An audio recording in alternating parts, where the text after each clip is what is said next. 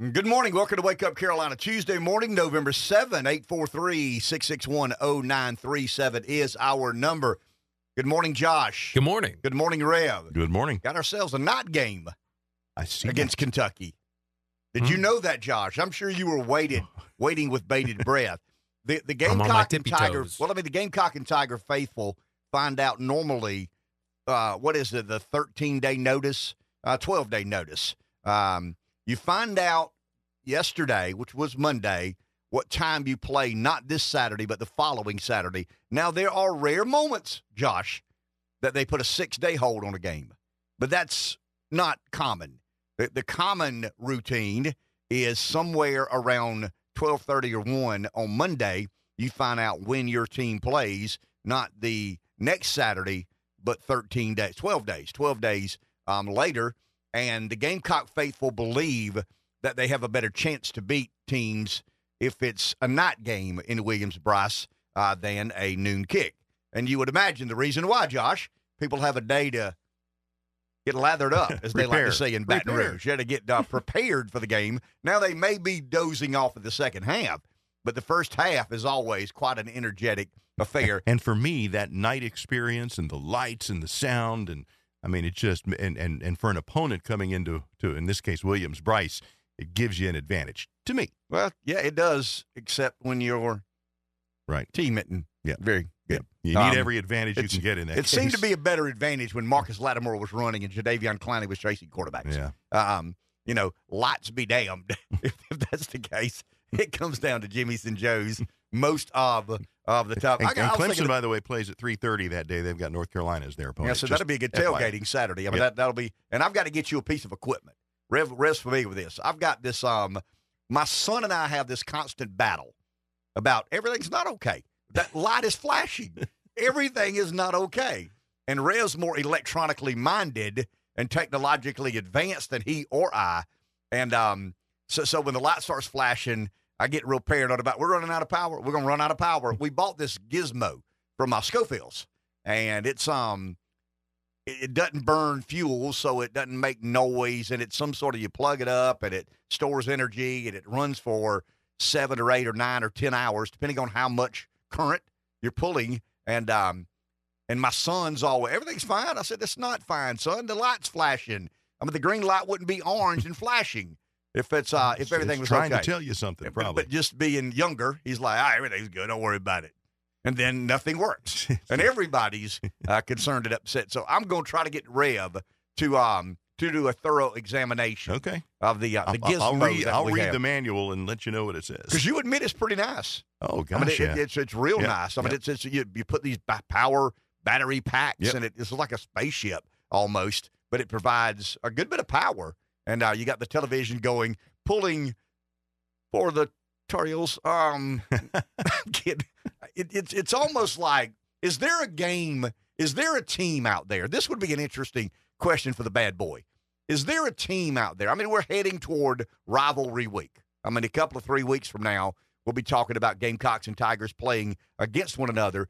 Is there a team that you really have an almost neutral view of Clemson when they play, or same with South Carolina? I mean, is there a team that you? I mean, you. It's natural to pull against your rivalry. I mean, I, I put a, a Facebook post up years ago. I would be a moron to pull for my rival because every time my rival does better, it has a natural, you know, um, negative effect on my program. It's just, I mean, it- it's, it's not a, it- it is a zero sum rivalry. So, so if Clemson wins a national championship, they won a couple of them, suck for Gamecock fans, but but that naturally has a negative effect or impact on your. I mean, I, I get it. Hey, man, I'm kind of sort of a fan. I love the state, and I want both to do well. Fair enough. But if you're a, a true fan, you got to pull against your rival. I didn't say hate. I didn't say key cars or hit somebody in the head with a bottle. I mean, that's craziness. That's nonsense. And I've had a little bit of that at my tailgate. And I dispense of those people rather rapidly, Josh. Move along, my good friend. We're not having that here. Um, but is there a team out there in um in in in Clemson world that you find yourself not pulling against South Carolina as much if they're playing because that's the team for me, North Carolina. I mean, if the Tigers are playing North Carolina, especially in basketball, I mean, if I catch a game and it's Clemson, North Carolina, I, I'm less of a I, I don't say Tiger hater. I mean that because I just told you I ain't into hate. I'm less of uh, I'm less inclined to be pulling against Clemson as hard as I am if they're playing, you know, Wofford or or Virginia or uh, uh, certainly an SEC school in a bowl game, or they play Georgia and some other teams. Is there a team out there in um in Clemson world that you find yourself being a bit neutral if they're playing the Gamecocks? I've heard some Clemson fans tell me that when you guys play Tennessee, I, am a little bit take it or leave it. You know what I mean? I'm normally pulling against South Carolina, but if I turn it on and you guys are playing Tennessee, uh, it whatever. I mean, two two of my two teams that I don't care a lick about, you know, playing one another. So whatever happens, uh, happens. 843 661 0937. Are we doing our rivals, you know, simulcast show this year? Yes. I mean, I've not heard. Yep. Uh, we're what, two and a half weeks away yeah. from that date. So it'll be here sooner than later. Josh, for your edification, Josh wasn't here last year. No. Um, we venture out on the Wednesday before Thanksgiving and do a show with one of our sponsors, Rivals of Store Divided, on location at Rivals and we have you know Gamecock and Tiger fans uh, stopping by. We do it. Uh, help me here, Rev. What is the language? Is it simulcasting? Simulcast. There you go. That's right. I mean, we're broadcasting on our station and uh, the Bad Boy station, ninety six point three ESPN affiliate, and it's uh, it's always a lot of fun. We we have a um we have a bunch of different guests.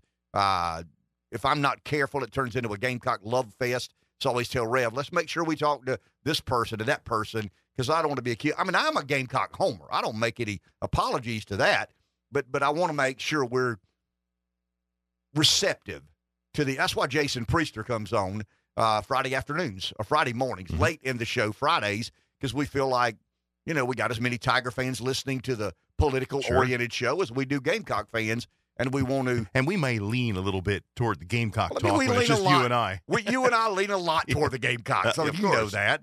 Um, but but we want to try and understand. There's another that bunch in the upstate. They Yeah. deserve some consideration uh, as well. 843 661 0937 is my number. I get about four or five texts yesterday, um, trying to convince me that I'm I'm on. I mean, it, these are these are people who make the the political world in South Carolina move. I mean, they really and truly do, and they know that I'm 100% America first. I mean, I've made no bones about that. Some have heard me say that. Others, word has gotten back that he's 100% America first. Uh, I'll give an example. There's a uh, a former Nikki Haley uh, alumna that says, "Can we talk to Ken?" Uh, Ken's he's pretty far down that America First road. I don't know if it's um if, if we could sit down and try to convince him. Well, anyway, we get a lot of polling yesterday that shows Nikki Haley doing much better than Donald Trump. Um, Trump's up five in Michigan. She's up 10. Uh, Trump's down two in Wisconsin. She's up 11.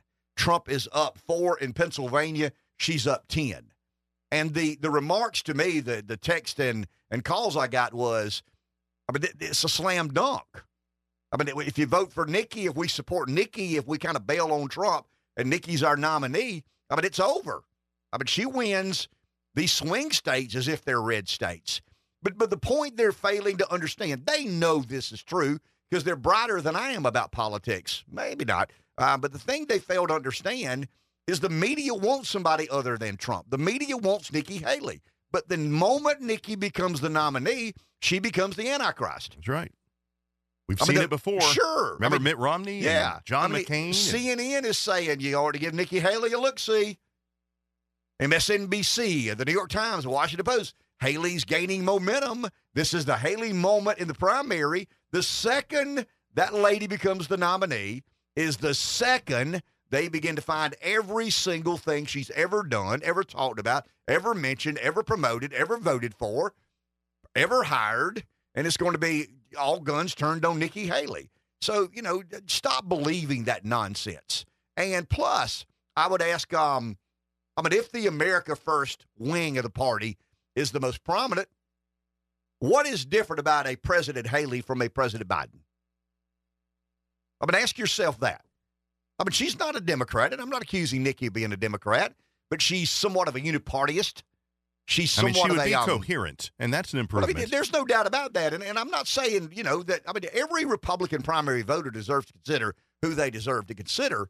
But I think we're falling for things. I mean, we got to be brighter than that. We got to understand that that someone trying to talk into voting for Haley because what these polls say is because she's been the darling, so to speak, of um, the reason Pence was not the darling is he's too Jesusy.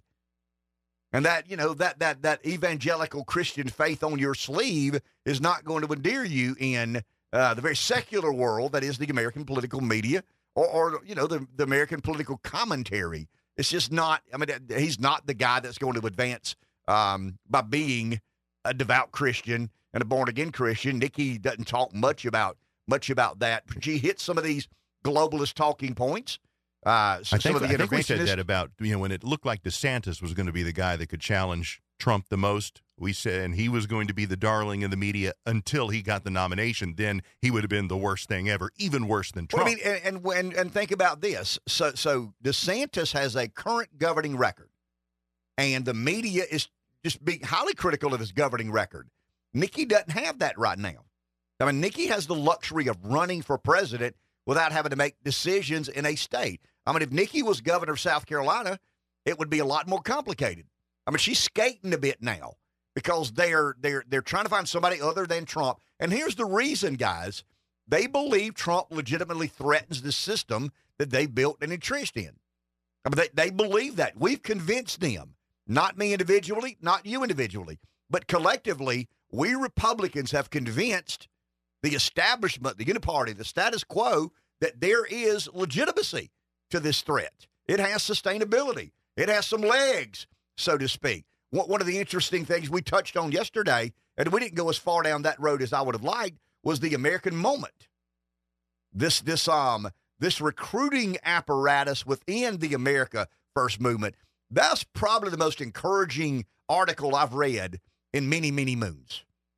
That there are young men and women who believe in America first, who didn't go to Yale, Princeton, Harvard, Dartmouth, Yale, uh, uh, Columbia, but rather, you know, the University of Iowa, University of Clemson, South Carolina, some of these, you know, less elite, less prestigious universities, but they're making their way into politics.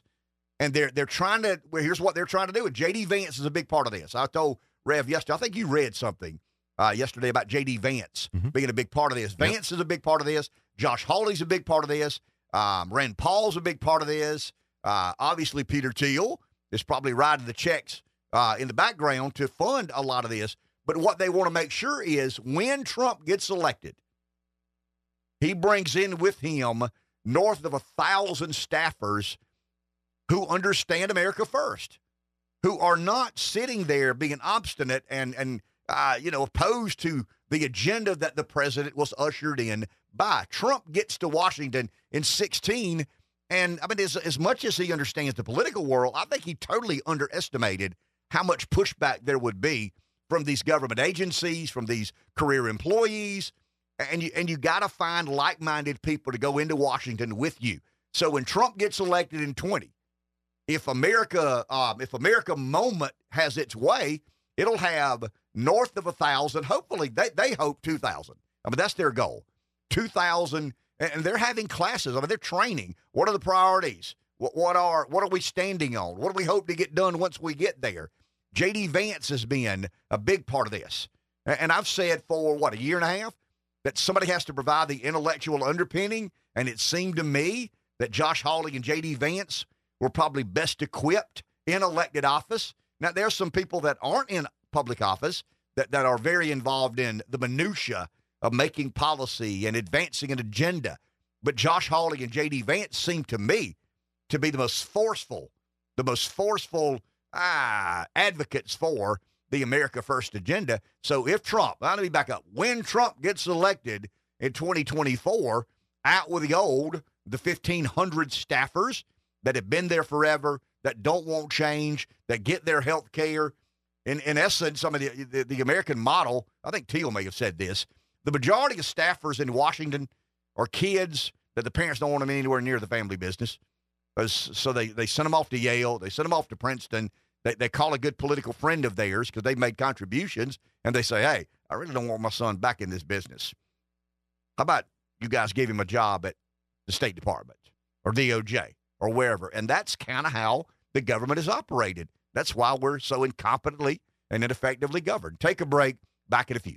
It's always kind of interesting to do a political radio show on election day. And today's election days, we're thinking yesterday or talking, discussing what the most important election uh, happening today that could give some sort of um. I mean, it could frame the debate for what's happening uh, the rest of this cycle leading up to the presidential um, election. The Kentucky governor's race is interesting to me. Um, a, a, popular Democrat in a Republican state is always interesting. Uh, Daniel Cameron is dead even with Governor Beshear. Uh, we'll see how that plays out. And that probably does speak to enthusiasm. The one thing that I read, and I want to go back to the poll with Haley, because um, Rev was talking about, you know, so you're saying she's not improving amongst Republican primary voters. I mean, she's about where she's been. The the media narrative is trying to convince America that there is a an alternative on the rise to Donald Trump. That's not the case. And here's the problem is there is a consolidation. There are only three candidates with significant shares. Trump's at about 50-ish. I mean, depending on what state you're in. He's a little beneath 50 or below 50 in some states, above 50 in, in other states. And then you've got Ramaswamy, who kind of, I mean, he's had his moment. I mean, in all honesty, he made an impact, and, and he's still somewhat of a um, a consequential figure, but he's declining in the polls. Um, Tim Scott, for whatever reason, uh, did not, just didn't play well. Uh, and I and I told Rev one morning, I said, Rev, with, with all due respect, selling optimism in today's political world is just not going to fly. I mean, I, I, wish we were at a place in America where the average American believed that government was aspirational and could inspire to to create better outcomes and and better things in a better place. That's not where the American electorate are. They're angry, they're frustrated, um, and they want somebody to vent their frustration, vent their anger. And when Tim Scott shows up with a hallelujah grin and talks about his compelling life story, it works in church giving a testimony. I mean, it does inspire people to lead better lives and to, uh, you know, convict themselves to things that matter, but it doesn't help you get elected. It just doesn't, especially with the GOP base right now, because they're resentful of government. They they resent the fact that they've been looked down upon or, you know, disparaged or deplorables. Remember the Hillary Clinton comment. Uh, Bill Maher's kind of got this figured out about as well as anybody.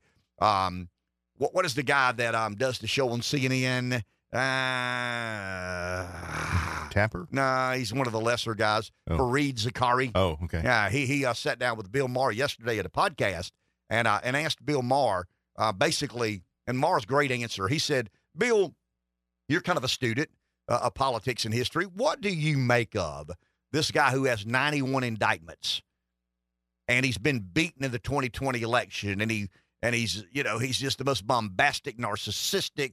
Um, insulting personality we've ever seen uh, running for president. And he went on and on. I mean, Fareed Zakaria just, you know, and, and, and Bill Maher basically said, you asking that question is why this guy has a very good chance to be elected president again. I mean, everything you asked in that question had the uh, kind of insulting nature about it.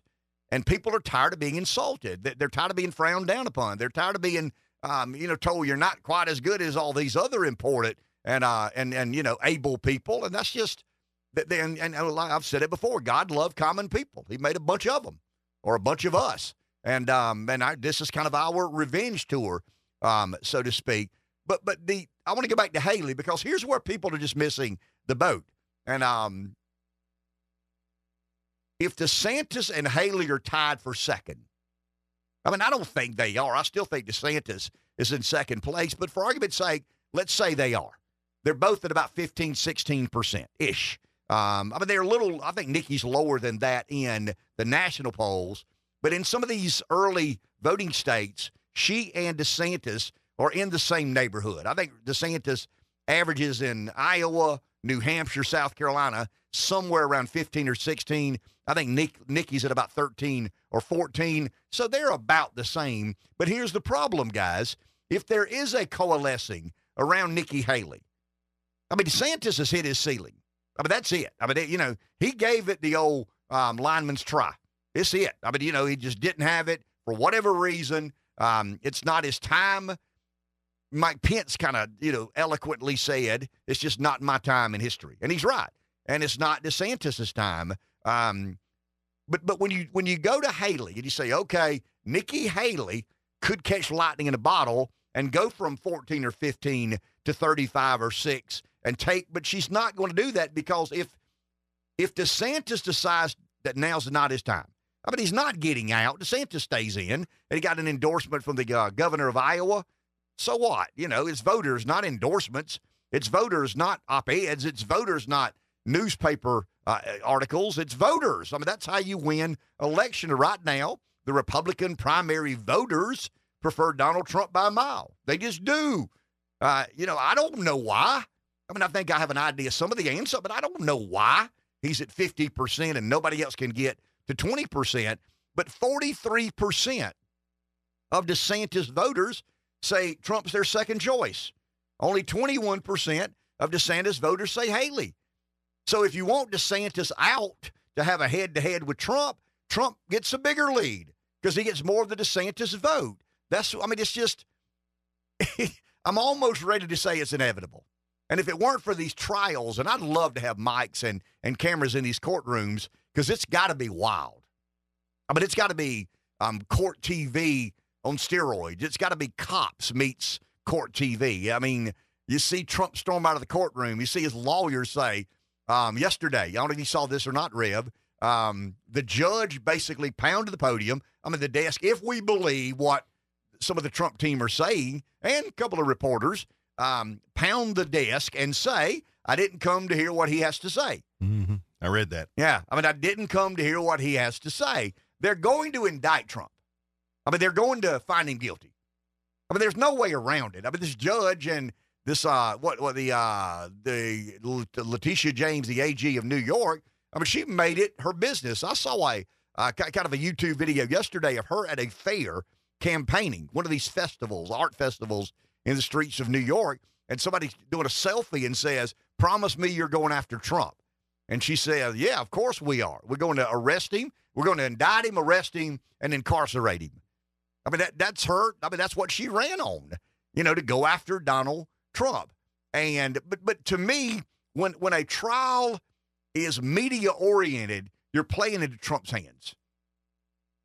Letitia James and this judge are no match for Donald Trump in this media street fight.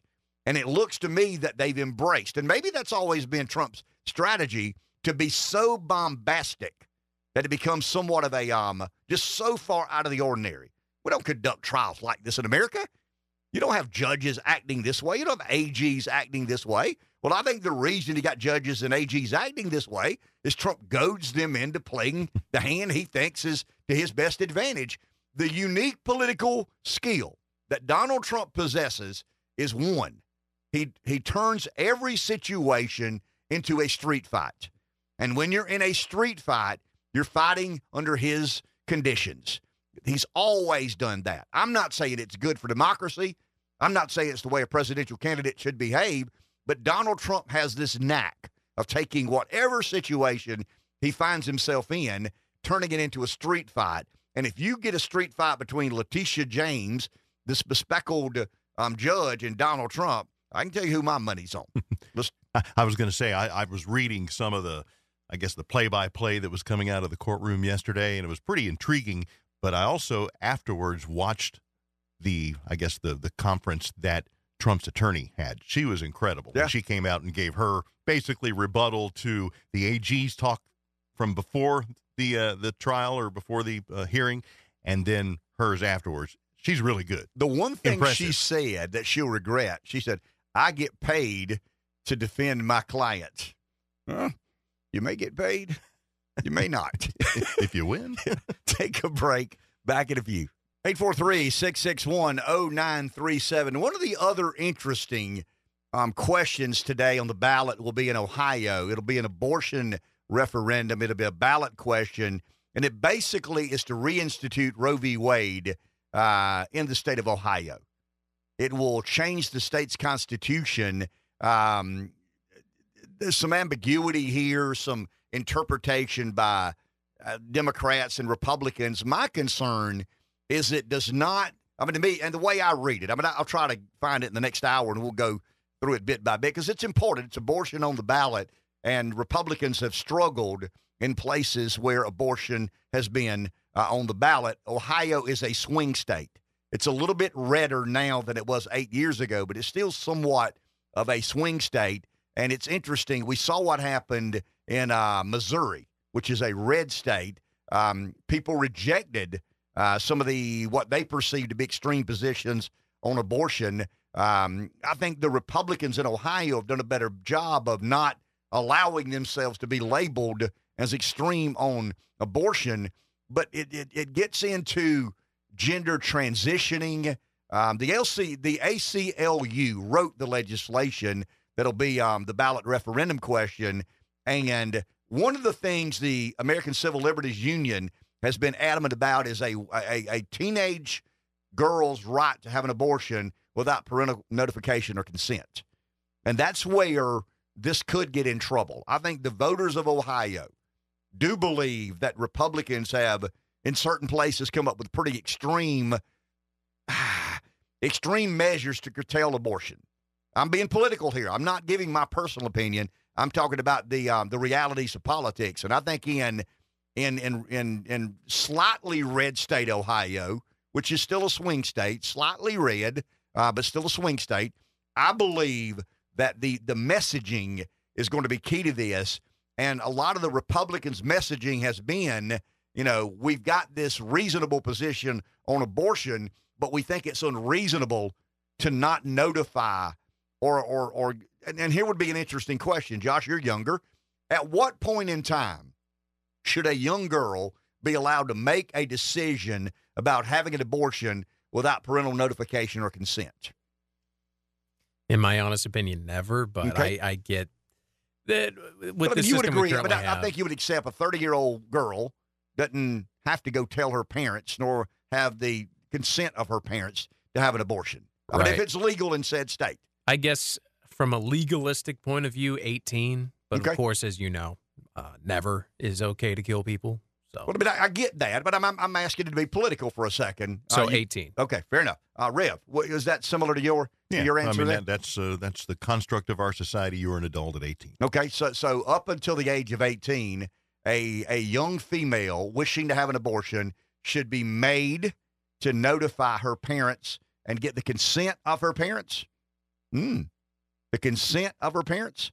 So a 17-year-old who got pregnant and notifies her parents and they squabble about what they should or should not do. That 17-year-old girl should not be allowed to have an abortion without the consent of her parents. Yes. I mean, that, Fine that- with me. But, Yeah. but you- but- but we would agree notification Yeah. and consent are two different things, yeah, right? true. True. Um, I mean, notifying your parent, hey, mom, dad, I'm pregnant and I'm going to have an abortion. No, you aren't. Yes, I am. Well, you can't. Why can't I? Because the law says that I've got to consent before a medical provider can allow that female to have the abortion. I think that's where we end up in some of this Ohio Mhm. situation because one thing the American Civil Liberties Union has been adamant about is this, the, the- I guess, the civil liberties a young woman should enjoy at the age of 14, 15, 16, um, and 17. I don't know when a female can get pregnant, but but if one, I mean, we've had what 12 year olds get pregnant, so obviously, you know, they can at that age. But that, that's kind of where a lot of this debate is going to be predicated. And Governor DeWine in Ohio has really focused on not the restoring Roe. I mean, that's kind of in essence the language about abortion and reproductive rights is the restoration of Roe, but but it includes some of these caveats that were uh, funded by Planned Parenthood and ACLU about consent and and notification. Let's go to the phone. Someone's there. Brian and Florence. Good morning. Morning. Hey, Ken, I got a question for you. It's not on topic right now, but it could be later today. Let's say Trump is elected in 2024. Who in the hell is he going to get to work in his cabinet? I don't think he'll have a problem. I mean, working in the presidential cabinet is a lifelong. I mean, it, it's something to put on your resume that kind of opens other doors after you. I mean, I, I know a couple of folks who've worked for presidents they didn't care much for, but the reward and benefit of working in a White House for a president opened doors to other unique opportunities, and they did it anyway. But Ken, those other cabinets you're describing didn't have a, a fairly decent percentage of them end up charged or in jail and racking up million dollar lawyer fees in order to get out of it. That's true. I mean, it seems to me the more you associate with Trump, the more likely you are have legal problems. I think he's going to have a hell of a time getting quality people to, to staff his cabinet simply because of the risks they're taking personally. Interesting. Thank you for the call. Appreciate that. I hadn't thought of that, but that, that could be a um an impediment to getting better people. Uh, Trump calls a business person and says, "Hey, I need you to put your business career on hold for four years and come to work for me in the Department of Commerce." And that person says, "Hey, man, everybody that runs with you gets in trouble, and I don't want to get in trouble." Um, that that's kind of an interesting question because there's been a double standard. I mean, there's no doubt about it. There's been an absolute and obvious double standard. Uh, the folks that have worked for Trump are treated one way.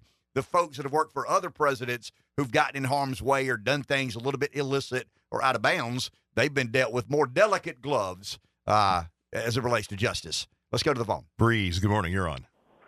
Yeah, he was absolutely right. You know, what a great way to destroy your life and career just to be associated with Trump. But, you know, um, if the Democrats were against abortion, the question would be phrased, Kim, what do you think, uh, Governor, would be a good uh, age for a girl to decide to commit murder?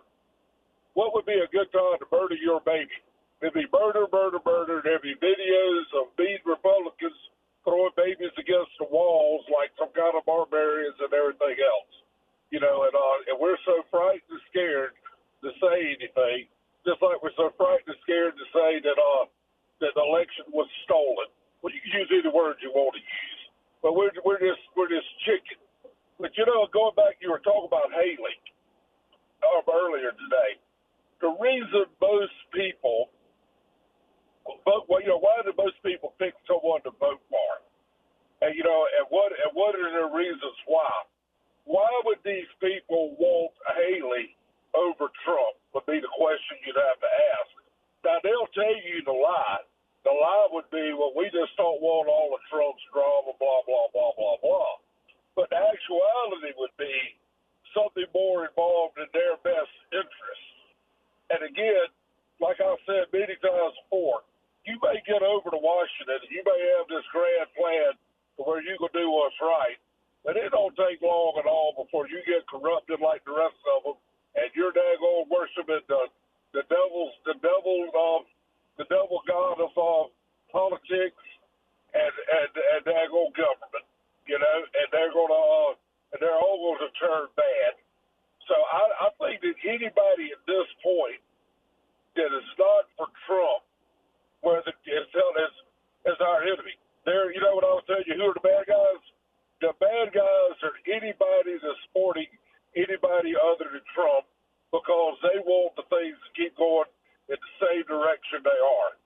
Any other person other than Trump are going to let things go in the same direction they're going, and it's just a matter of time uh, before. I, I don't even know if it can be stopped, but I think it's just a matter of time before they accomplish everything they wanted to accomplish, and we're just we're just in that matrix, and we don't even realize we're slaves to it. Thank you, Breeze. That's kind of an interesting point. I want to come back to that. We got to take a break. Josh is doing the, the break sign. You might hear the music in the background. Let's take a break. I want to come back to that because Breeze makes an interesting point that I think we can debate really and truly for the rest of the show. Take a break. Back in a few. 843 661 0937. We talked in the second or in the first hour a little bit about uh, what Trump's lawyer said once she left the courtroom. Um, it's almost like you could charge Trump a billion dollars in gag order fines, and he's still, you're not going to gag the guy. He's going to speak his piece. Uh, some Americans like it, some don't. But um, I mean, the trial is underway in this New York fraud case. Um, and I guess to some degree, his business empire is at risk. Um, Executive Director, American Principles Project, and GOP strategist Terry Schilling is with us. Good morning, Terry. How are you? Good morning, Ken. Thanks for having me. So, is it fair to say that there is a? Uh, I mean, obviously, he he marches to the beat of his own drum. He he does his things his way, but but what does he have to be careful about here, Terry? Oh, I think he has to be most careful about uh, upsetting these judges enough to where they end up not giving him an, an, an even more unfair trial, right? I mean, he's already under the gun. He's already, you know, being tried, I think, in four different jurisdictions. I mean, this, there is a serious witch hunt trying to remove him from being able to run for political office in the future. And he's got to be careful that he doesn't make things worse. Uh, but at the end of the day, it's it's hard to fault the guy. I mean, he's getting attacked from all angles. He's this case in New York is totally garbage. They're saying that he defrauded investors. The problem is he paid back all of his loans. there there is no fraud. There's no there's no victims here. Uh, and so it's just he's got to be careful that he doesn't get himself thrown in jail. But at the same time, we're looking at possibly electing a president from prison right? That's never had. That's like Nelson Mandela South Africa stuff, right? This is this is a very strange time to be in America. I want to go back to something you just said. Um, the the AG and the judge have made it clear they don't care much for. I mean, the AG actually ran on a campaign motivated by you know arresting and putting in jail in jail Donald Trump.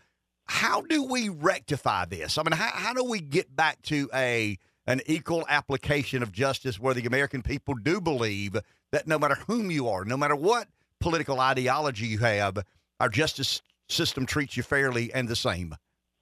Well, I think we at least have to start, uh, you know, prosecuting Democrats for their crimes as well, right? I mean, there are a slew of crime. Look at the Joe Biden crime syndicate, essentially that they have, right? We we actually have the canceled checks that Joe Biden received from his brother. The ten, it was literally like ten percent. Uh, going back to that text message that Hunter said, where he said, or email, I'm sorry, that he said, "Don't forget ten percent for the big guy." I mean, we need to start prosecuting Democrats just as much, but Republicans refuse to do that. Once you start actually prosecuting Democrats for their high crimes and misdemeanors, then you'll see the Democrats start to pump the brakes and not be so egregious with their uh, uh, obstruction and elimination of justice. Well explained. Terry, thank you for your time. Have a great day, sir. Thanks, you too. That's um, you know, until you start going after Democrats with the equal uh, or equal aggressiveness you're, you're probably going to always have. And maybe that's what people are intrigued by Trump. They don't believe he'll take it laying down. Uh, you throw a punch, he'll throw a punch back. And historically, the Republicans have not been as aggressive in, uh, in, in settling uh, those scores. But let's go back to the point do you want change or not? And, and what that change looks like. So I, I said earlier, the concern I would have with Haley I mean, I, will buy this. I'll buy that she's more likely to beat Biden than Trump. I mean, I think you'd buy that. I think Josh would buy that. I mean, I think, you know, yeah. I mean, some of the Trump crowd would stay home, but the independents would overwhelmingly say uh, debt, inflation, crime, borders, foreign policy. But, but uh, to, to, your point, she hasn't had the forces well, of the media turn against her but, yet. But she would still, she's not as divisive nor polarizing as Trump. True. So, so and, and that's his negativity. I mean, you know, I love it. I mean, I, am on. I, I'm, I love it. I think that's the only way to address it. You got to rip the scab off. I mean, we're we're not doctoring a wound. I mean, we're going to rip the damn scab off and let it what whatever happens happens. I just think we're to that to that desperate point. Now, now once again, if we're going to elect Trump, and the reason you're voting for Trump is you want to enact a high degree of change in Washington, what are we trying to change? See, I think fundamentally that's where we've got to get. And I'll go to something we discussed last week. As crazy as this sounds, a, a, lot of the motivation for support of Trump is this two sets of rules. That there's a set of rules for those who have amassed power and influence in the body politic, and then there's those who have not. Now, I'm to level with you. Full disclosure. I've said it before, and I'll say it again. I've got a foot in each camp. I mean, Rev kind of, you know, I mean, I, I'll say it. I, I'm, I'm a bit hypocritical. I'm not a total hypocrite, but I'm being a bit hypocritical. I've made some of the sausage. I mean, I know how that game is played, and I played that game sometimes to my advantage. So, full disclosure, I've got a foot in each camp.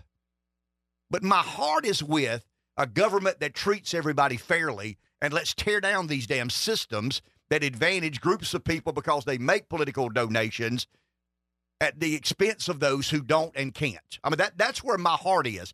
But I'm leveling with you. From from, from the most uh, from the most practical place in my life, I've got a foot here a foot there. So so let's go back to something that we touched on last week, Josh, and that's the Fed. I offered up this crazy idea. I mean, my crazy idea. Remember, we talked a little bit about the, some of the footnotes at the Bank of New York, Federal Reserve Bank of New York, and we talked about the mortgage industry. And I wanted to know, and I mean, just for my satisfaction, why does the Federal Reserve have two and a half trillion dollars of mortgage-backed securities on its balance sheet? I mean, I think I know why. It's to manipulate the housing market.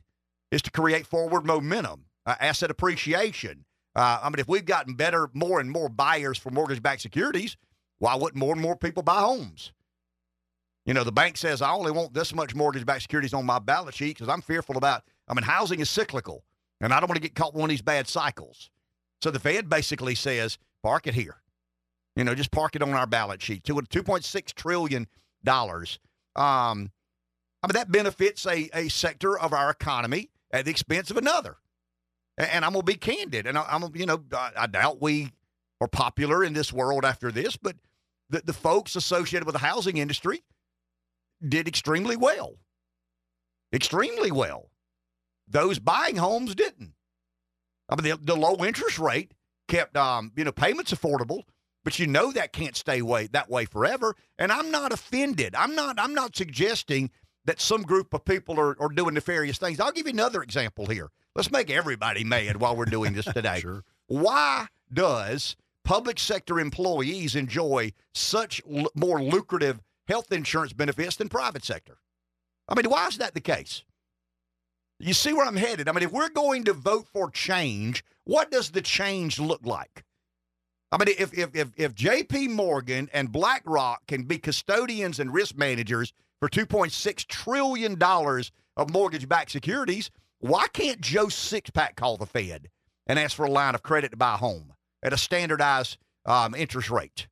but that sounds outlandish. That sounds crazy. You don't understand banking, Ken. Well, I understand the Fed was never intended to be home base for $2.6 trillion in mortgage backed securities.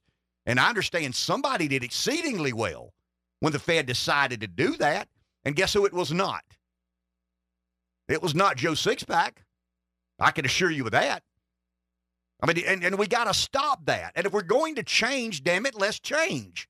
We're not going to change a little bit of this and a little. Let's fundamentally change the way government picks winners and losers. And if I were in Washington and I introduced a bill that said, because think about this, guys, those benefiting, and I'm not opposed to public work, uh, public sector employees. I mean, I've said for a long time there's going to be kind of a um, a conflict here at some point in time. Um, when government workers are allowed to retire earlier, and have more lucrative benefits on the other side of a work life than private sector employees. And the private sector employees will continue to ask to fund some of these better and more lucrative benefits. I mean, do you believe the, the, the public sector, excuse me, the private sector employees won't wake up one day and say, what's up with this? I mean, why why is why is the gym that I go to at 1030 inhabited by former government workers? I mean, I, if we're going to, we're going to have to hurt people's feelings, guys. I mean, that's the point I'm trying to make. We, we, we run around and scream and yell and say, we won't change. We want the government to stop picking winners and losers until you're one of those winners. I mean, it's easy when you're a loser to say government sucks and government's got to stop doing this and stop doing that. What, what about the people who won't change but enjoy the benefit of government picking winners and losers? That's complicated. I just admitted I mean, I've done, done something most of you won't do. I'll admit that I'm a hypocrite here. I'll admit that I've got a foot in each camp. I'll admit that I've worked on projects that required government intervention and I knew how to intervene. Maybe that's what makes me a little bit dangerous on the radio. Maybe that's why some of these powerful people are a little bit concerned that I may say too much on the radio. I'm kind of sort of one of them, and I'm kind of sort of one of y'all. But my heart is there. And and when we say, "Hey, I'm voting for Trump because I won't change," explain yourself. Well, what does that mean when you say you won't change? And I know it sounds crazy when I say if if the government can park 2.6 trillion dollars in um in mortgage-backed securities on its balance sheet, the Fed, and I know the Fed's not the government, but it kind of it's a creation out of government. And J.P. Morgan and BlackRock can be paid enormous fees to be custodians and risk managers of that 2.6 trillion then then then then why don't I get to play in that game? Why doesn't Josh, when he aspires to be a home owner, Why can't Josh have a line of credit at the Fed at 4%? Or whatever the benchmark rate is, whatever the overnight lending rate is. I understand it's confusing and we've lost our way. Why should a taxpayer have a health insurance policy that requires a $7,500 out of pocket and it's 1500 a month when a government worker can have that same insurance for 500 um, out of pocket and a $500 I mean, there's no fairness in that. I'm sorry, there's just no fairness in that. And, and that's why it's getting more and more complicated to vote change into our government because we're all feeding at the trough in some way. You are, I am, the majority of us are indirectly or directly in big numbers and small. We're all feeding from the trough, and the trough is going dry. It's out of food. There's no more in there. And the government subsidizes this incursion in um, Ukraine and this incursion in Israel. And it is it's, it's confusing to me how Schumer or McConnell or anybody can stand behind a podium and say Israel deserves this $100 billion. Ukraine deserves this $100 billion. The only question do we have it? Where's the money coming from? I mean, in the month of October, we spent $600 billion we didn't have. And you're asking me for another hundred billion as if there, as Bree said, there's a you know a lucky leprechaun standing behind the podium, just ready and willing to fart nuggets of gold. That's not reality. and we've got to address the biggest change we've got to make is make government smaller. And it consumes less money. That's the only hope we got. And if we want government to be smaller and consume less money, there, there's certain things that have to change. And, you know, the housing sector, I mean, that's important to me. That's important to you. It's important to all of us. A healthy housing sector is a healthy economy. But why is the housing sector healthy? Because it's been distorted and manipulated. I predict that there's going to be a 20 to 25% correction in the price of homes. What would a home cost today? A home. What would this home or that home or the other home, what would that home cost today if the Fed didn't have $2.6 trillion of mortgage backed securities on its balance sheet and interest rates weren't left at zero to create forward momentum and asset appreciation in Wall Street. Because that's what it was about. I mean, when we started this in, in 08, when we started quantitative easing and, and, and real, I mean, just, just super low interest rates, I mean, it was about the stock market had sold off 60 or 70%. And, and, and, you know, the fat cats on Wall Street needed their money back. So let, let's, you know, quantitative ease, let's grow the economy artificially. When you say you won't change and you wear that MAGA cap, be careful what you ask for. Take a break. Back in a few. 843 661 0937. So Josh looks at me in, in kind of an inquisitive way when I said I got a foot in each camp. Interpret that, Josh. I mean, you're, you're not a politician. You've not been around a bunch of former politicians. And I mean, interpret that from your from your seat? Uh, what what I think it means is yep. that you uh, you're a good old boy uh, in an old fashioned. You know, you're you're homegrown. You very relatable in a you know, I guess suburban sense. I, and uh, but also you've had your fill in politics. You've kind of been on not the hill, but a hill, and uh, you know put your foot in the water and got a sense of what's really going on upstairs. And and that's exactly right. That I couldn't have said it any better myself. and then that makes me aware of these things that I think we need to be paying attention to. And I want to say this again. And and Rev, I mean, uh, uh, when when I, it sounds like I'm being personal. I'm not. But some of these things have to be said. Some of these things have to be addressed. I'll give you an example. I'll, I'll self incriminate myself or self indict myself. When when the ARPA money passed, as part of the debate, there was whether or not to lower the because we were just I mean we, we were drunk sailors, we were spending money we did. I mean we've done that for a long time, but it was almost like you know let let's this this marijuana is even stronger than all that other marijuana. Let let's take a hit off it or two or three and see what we can really do and have fun with spending money. And we grew the M2 money supply from 15 to 22 trillion dollars.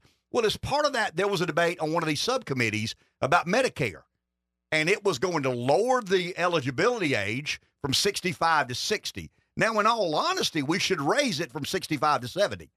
I mean, if we're going to address the spending curve and we're going to not leave our kids and grandkids a bankrupt nation, we're going to have to address Medicare. We're going to have to raise the age. We're going to have to means test. I mean, there's no denying that. I mean, I, you know, once again, if Buffett and and Munger don't know what that number is, I don't know. But it does seem to me that debate's getting more and more intense. But but as part of that debate, they weren't talking about raising the age; they were talking about lowering the age to sixty. Well, that, that's starting hitting home to me. Mm-hmm. I mean, one of the biggest expense, maybe the biggest expense in my life is health insurance. I'm thinking about it is. I mean, as a line item in my budget, I would be one of the 30% of Americans whose largest single expense is health care. So I'm thinking about Medicare five years down the road or a month down the road. All of a sudden, I'm a socialist. I'm for bigger government. I'm for further bankrupting the nation. We're all self preservationists. And it doesn't make us bad. It doesn't make us evil or wicked. It doesn't mean we're unpatriotic. It doesn't mean that I love myself more than I love everybody else. It's just a natural instinct. But but the reality is too many people have benefited from government spending. And we've got to stop that in some way, shape, or form. And if housing has to struggle and realtors have to adjust their style of life, and, and if insurance has to be less affordable for public sector employees, then that's just the way it has to be. And and you know when you start down that road, you, you're like, oh, you made all the public sector employees mad at you. Well, I'm a Republican. Who cares? You made all the realtors mad at you. Well, I'm a Republican. I gotta care. You know, let me go talk to the realtors because I'm pro business and they're business people.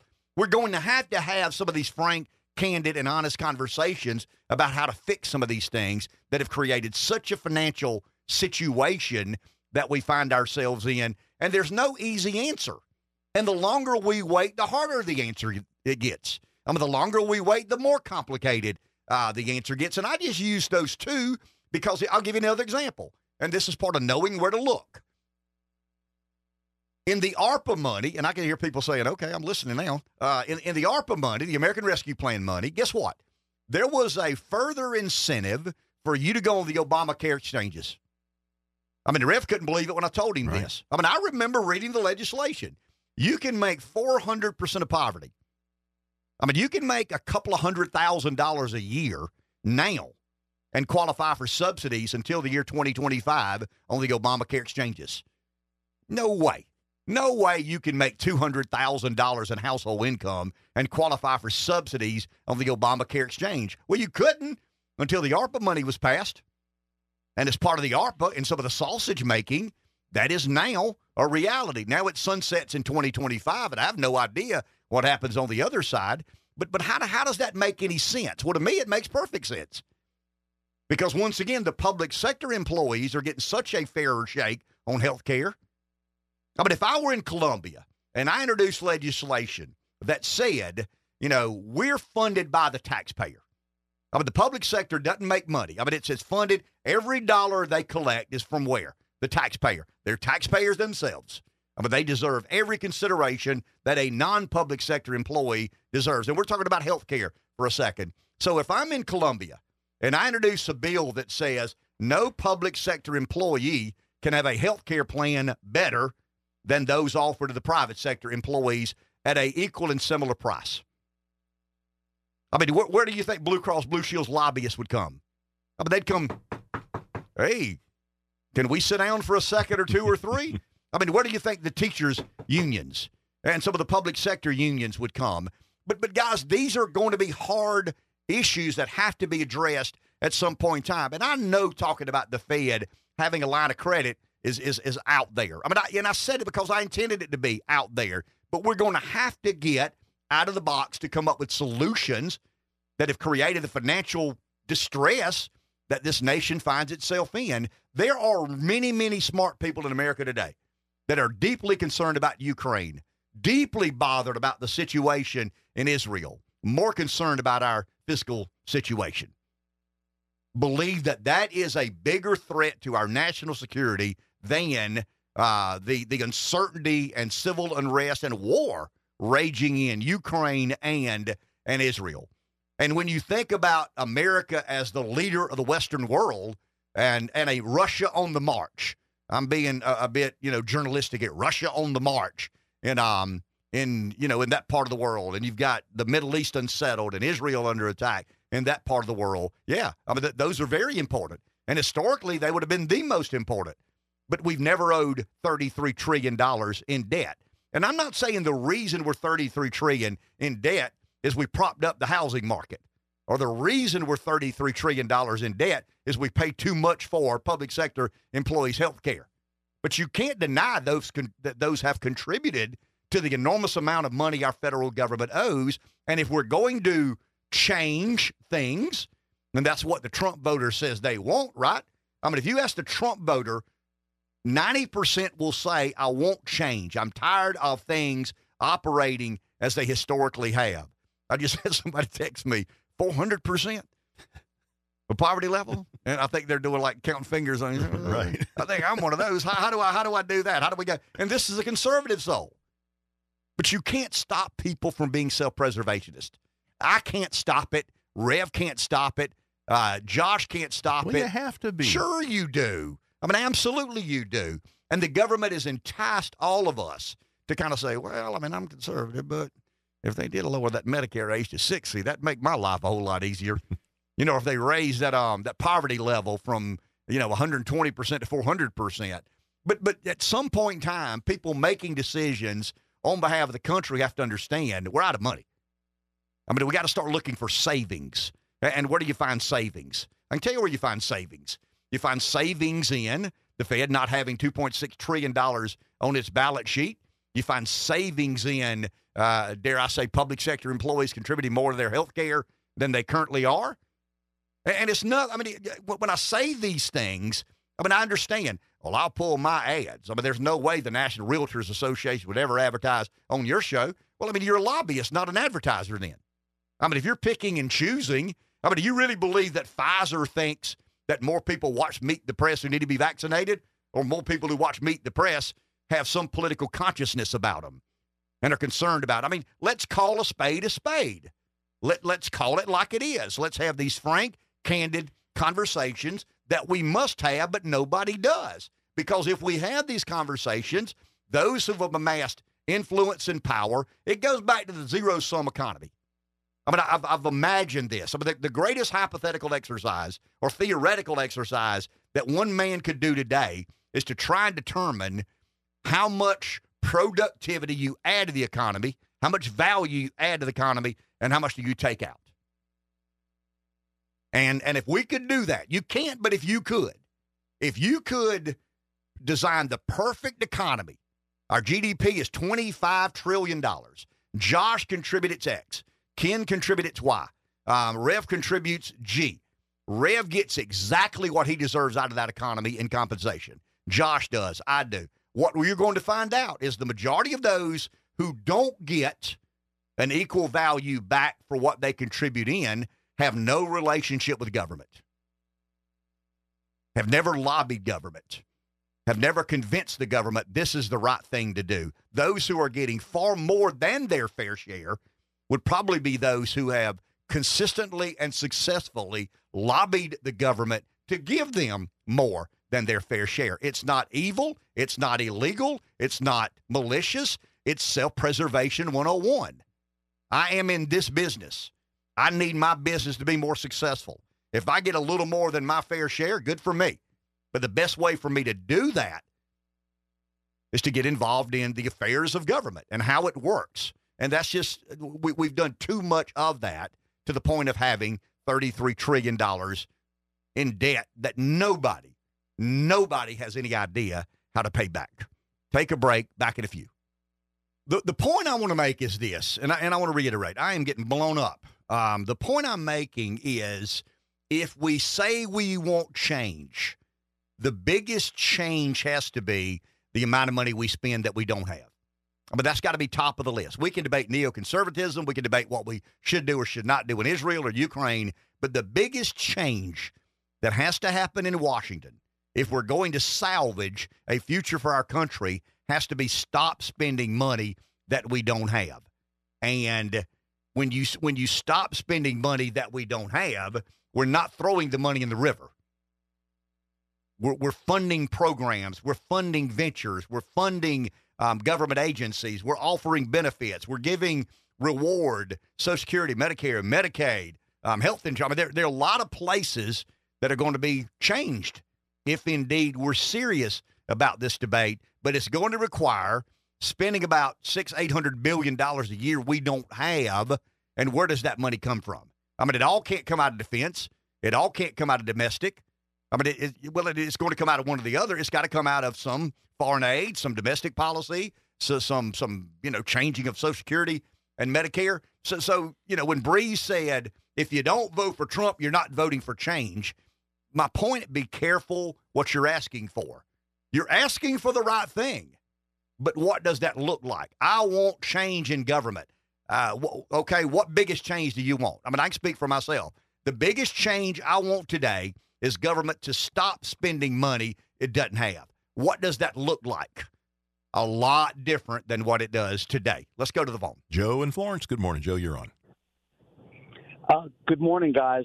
Uh, just a comment about governmental workers, whether they be local, state, or federal. Um, I've always heard that people work for the government for the benefits. Um, the, the salary is usually less than the private sector, but people have better benefits. So I think if you cut the benefits, that may really reduce the incentive to work for the government, and you may have to up the wages. I, for example, spent the first half of my life in private sector and really had no good health care, no pension, no time off, um, a lot less job security. And now that I'm working for the uh, the government, I'm probably making half as much money, but it's a better uh, choice of overall lifestyle for me because of the benefits and the security. Back in the 1980s, the private sector was bloated. There were tons of unnecessary layers of management. And during the merger mania, a lot of those layers were eliminated. And believe it or not, they kind of got rid of the deadwood and so the number of managers are much fewer than they were in the 80s, but their productivity is the same.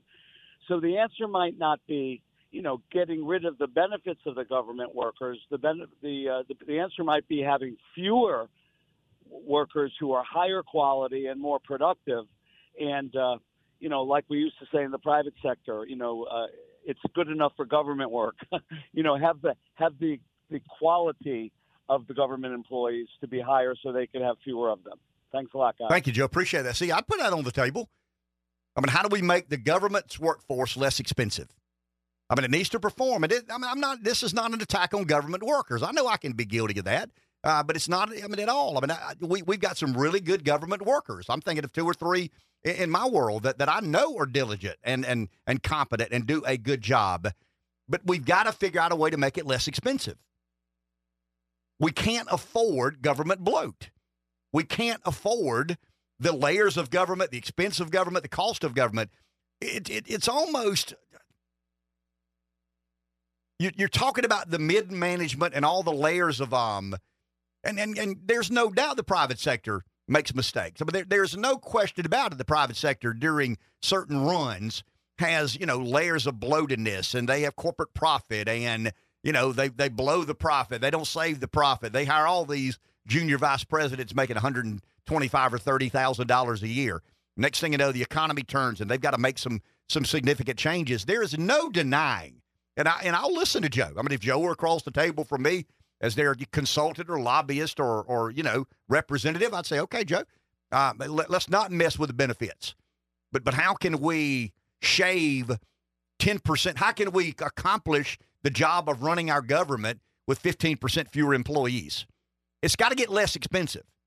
I mean, it does. It's going to have to get less expensive. And and this is at the local, state, and federal level. We, we've got to begin to seriously consider what a government looks like that has a trillion dollars less to run itself. Guys, if it, when, when about there's about 800, ah, it's about 1.6 trillion dollars that'll refinance this month there's another two and a half trillion that'll refinance next month. That nearly five trillion, it's about four point two three trillion dollars. I mean, that four, let's call it four. The $4 trillion that refinances before the calendar goes to 2024 is, is going to increase our debt service by about $160 billion. I mean, it's going from, you know, two and a quarter percent to four and a half or five percent. I mean, it's, it's going to be, we, we, we can't sustain this. We can, look, Josh has an opinion about Israel. I have an opinion about Israel. We all have an opinion about Ukraine. And, and I don't know that I'm right. Josh doesn't know that he's right. Rev doesn't know that he's right. You don't know that you're right. You have this opinion. It's informed. You, you're, you're, you're not, it is what you, I mean, it is what it is, and you believe what you believe. But there's no way anybody serious can conclude we can continue as we are. You just can't. I mean, that, that is impractical, irresponsible. I know it's dumb. I mean, it's dumb to believe that we can continue to rack up the enormous debt without doing anything, and there's no one thing we can do. It's going to be a multitude of things. As part of that is going to have to be a way to figure out to operate the government with less money. J- Joe's saying, okay, let's find higher quality people and get them to do a little, you know, uh, uh, maybe maybe they've got, you know, um, six things to get done today. They'll have to have seven things to get done today. But but it, that's where we're going to end up at some point in time. Now, once again, I have no idea what that number is. And and I didn't come ready to talk about that, but I've got a list of a lot of other things. It's election day today. I thought we'd talk about um, Kentucky, but but I, every now and then I get on this rant about fiscal discipline and the lack we have of that. And it's Medicare, it's Medicaid, it's Social Security, but it's a lot of other things. And somebody better try to understand how to run government with less money. How are we going to run the federal government with a trillion dollars less dollars? There doesn't ever seem to be that discussion, right? I mean, I mean, besides the few, besides Rand Paul, for example, he's pretty consistent in that.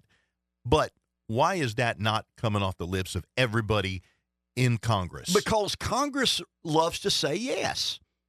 You endear yourself to constituents when you say, Yes, Dave Baker, I can help you. Yes, Josh, I can help you.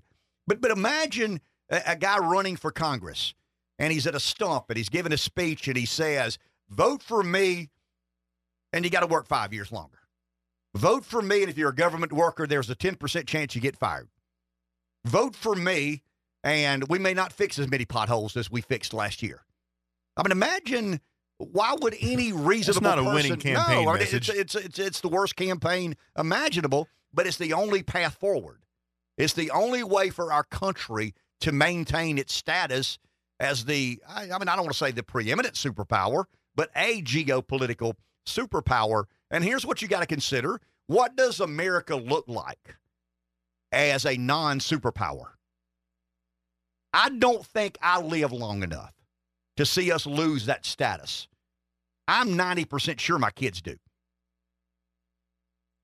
I mean, I, am 90% sure that Josh will live in an America that is not designated a superpower. Now, now what is the designation of a superpower? Some of it's legacy.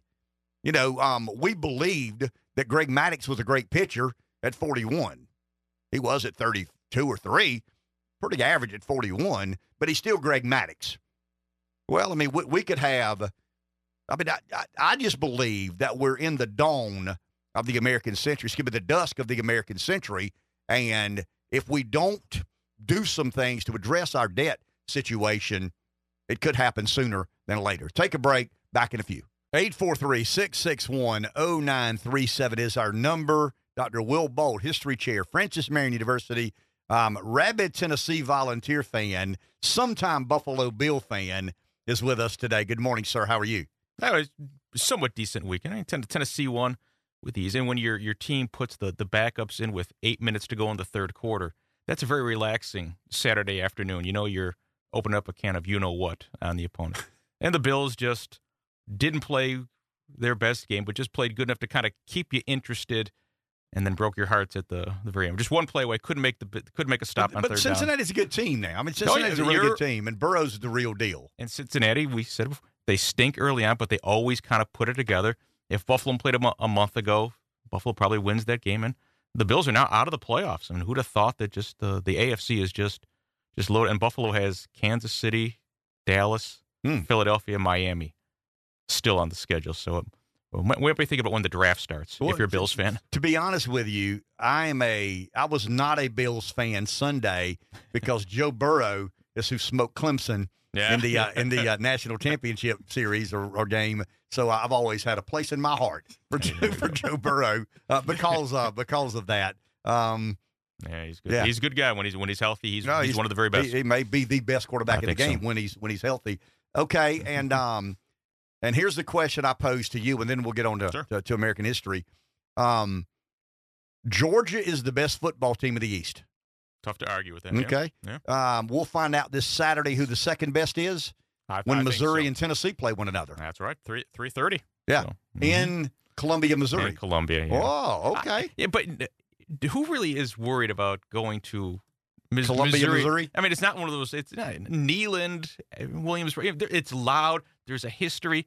That's all right. I- It's, it's you're probably more concerned with the, the travel. It's a long a long planner. And the Missouri, I mean, Missouri fan is good, but I mean they've they've got like rocks in the end zone. It's a it's it's a weird stadium. It's a weird setup they got now. Not Tennessee. I'll probably get rolled and I'll I'll, I'll eat my words. But I mean, you know, it's you, know, you, no- you, you don't lose any sleep. It's, No, it's but- not like LSU. But Missouri has been. It, you're right. It's a weird fit. I mean, they, it, they Yeah. don't feel like the SEC, but they've held their own. No, I mean, when- they, they've held their own since when they, got in the when league. they first got here, they won the East. a Correct. A, couple of times. They they've kind of fallen on hard times, but they're they're back right now. And I, right, if if you sleep on them, and they, they gave Georgia a little bit of a scare last week. The depth kind of wore out in the end, but no, I think for it it is that who's kind of kind of be the one to to maybe challenge Georgia down the road. It looks like Florida is imploding as we Kentucky is Kentucky, and the Gamecocks are kind of the We're in the perpetual card. rebuilding mode. We're, we've, we've been in the 125 year Well, well, rebuild. Carolina will punch up above its weight once or twice. You're just Tennessee fan knows that all that well from last year. Yeah, you, it's you, you would you and when in your homecoming against uh, Jacksonville State when you have to rely on a pick six at the Yeah, end. Uh, yeah.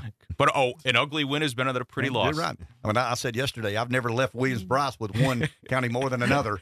Uh, a win is a win is a win is a win. And you're okay. still you're on the path to being bowl eligible. Well, okay, you're being kind. You're being kind. Um, yeah, okay. Uh, the long and winding road. yeah, he wants me to come uh, be a guest lecturer at his class, is what he's kind of uh, ginning me up for here. Yeah, probably not. Fred Carter said, "No A- way that happens." happen. Yeah, no, no way that happens. Okay, I want to ask a hypothetical. All right. We were debating last week uh, the constitutionality or not of something, and one of our good liberal callers was trying to um, offer up abortion and gun rights as one of the same. They're not. I mean, the Oh. Constitution does not speak to abortion. It's- it speaks it's not. specifically All right, to the Second Amendment uh, the sure. Second Amendment is is, is Right. clear as a bell. It's about gun rights. It's about defending yourself, your property, your family. You've, you got to jump through hoops to get to the to abortion. Correct. the- Okay, let, let's do this. Let's imagine that we're having a constitutional convention um, in a, a Hilton property in Florence, South Carolina, and all our, our, our great and esteemed founders get a day back on Earth. What what do you think was not considered in that convention that would be considered today? I mean, obviously there's no email or Google or or jet airplanes or you know guns that shoot hundred rounds in half a second. But what I mean, that's kind of an unfair question because you're you're a historian. But but hypothesize for one second. Was there was there when we called it the Great Debate and the Great Compromise? w Were there things that someone had included that didn't make the cut? J- James Madison, one of the things that he was adamant for was the national government to have a veto uh, over any law that a state had passed. And so eventually, it kind of you get this through judicial review down the road. Uh, they rejected it, and Madison tried several times to try and slip this through uh, what was his? door. I mean, why why was he so adamant about the federal government being kind of the end all? Exactly. Yeah. Well, you you had the under the Articles of Confederation, the government was so powerless, it really couldn't do anything at all. There was no respect. We couldn't make the British live up to the terms of the Treaty of Paris. The British still had troops on American soil, and they had signed a treaty saying they were going to remove them.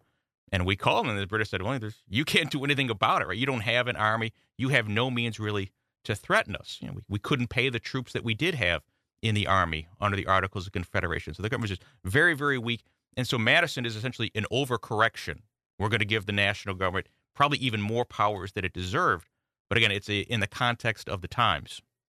Who opposed Madison the most in that? Was he isolated in wanting that to happen, or did he have some support and there was no, opposition? he, he had he had lots of support, and just for just for whatever reason, this issue they thought it was too, much of an overcorrection. It was too much of an extreme. A lot of these guys were still very very committed to the idea of states' rights, and that again, right, a, a state supreme court decision should be permanent.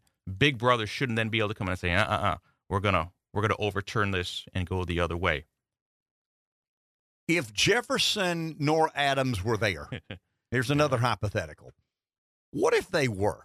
Yeah. I mean, obviously, you've played that out in your head. I Oh, mean, yeah. the, the Yeah. great thinkers of early America, I mean, the great thinkers of the Revolution, um, they weren't there when the great document was was was, was basically ordained to, Yeah. to create a governing uh, parameter for our for our nation. What would have happened in your mind had Jefferson and Adams been included in that great debate? Well, these are the two smartest guys probably on the planet, and they weren't shy about letting you know that they were the smartest guys. And they would have walked in the room, and probably Adams would have gotten up and said it, and Jefferson would have been a little more politely, probably would have written it down uh, to let you know. Jefferson and Adams didn't, as much as a lot of other guys, didn't believe in the art of compromise. They were very, very principled. They were they, this. This was the hill they were going to die on, and so they were very, very slow. Adams, in particular, just didn't like the art. And John Adams thought the ideal form of conversation was an argument. I mean, that's how he tried to solve all of his problems, getting into shouting matches and essentially trying to overawe you and intimidate you. And Jefferson would maybe try and at least maybe finesse you, try and he'd write a pamphlet or a treatise to try and get you around. But yeah, these were two guys who were very, very committed into their beliefs. And the genius of the founding fathers, the guys at Philadelphia, is that they did make numerous compromises. Uh, they cut some deals. Um, a lot of the the back and forth wasn't done in Independence Hall. It was done in the bars, the taverns, the saloons, uh, sort of after hours. You know, guys getting a little drunk, a little tipsy, and saying, "I'll give you this if you give me that." In the long run, so again, it's it's a great what if. Maybe they could have. It's it's kind of tough to improve on almost a near perfect document uh, if Jefferson and Adams were there. Uh, but again, yeah, it's, it's a great hypothetical, and it's we'll never know the answer. But but that. did the Constitution reflect more of a Jeffersonian perspective or a Hamiltonian perspective? Because you would agree the Jeffersonian strain of government probably dominated the Right, first yes. half century of America. Yeah. It, it's more Jeffersonian, and Hamilton was the more wily, shrewd guy. He figured out the loopholes, the back doors, the end arounds. You know, sort of the. But Hamilton gets killed when? Uh, 1804. Yeah. Okay. July of 1804. Aaron Burr shoots him uh, in New Jersey, and Hamilton's words were last words were, "Don't let me die in New Jersey. Roll me back to New York." So he didn't. Those weren't his last, but it's a good story. But but Hamilton participated in the debate of Constitution. Oh, he was he was a founding father. He was a Hamilton though was so extreme, such a uh, advocate of a strong national government. The state of New York sent three delegates to Philadelphia. The other two guys there were to serve as a check on Hamilton, so that Hamilton, the New York officials knew he was so so far out there.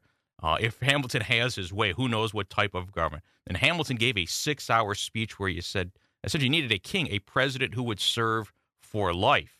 And then when he was done after this lengthy six-hour speech, uh, there was this kind of like this this golf clap and like next issue. And so everything that he proposed was dead in the water. But okay, so he had no support. I mean, the Hamiltonian mindset had no support at the uh, at the convention at the Yeah, Constitutional And, Convention. and Hamilton eventually, after Whittle left, went back to New York, practiced That's law, and then kind of came back. Very, very disgruntled because again, he really just couldn't get anything. You you voted as a state, and so there were two other New Yorkers who were there.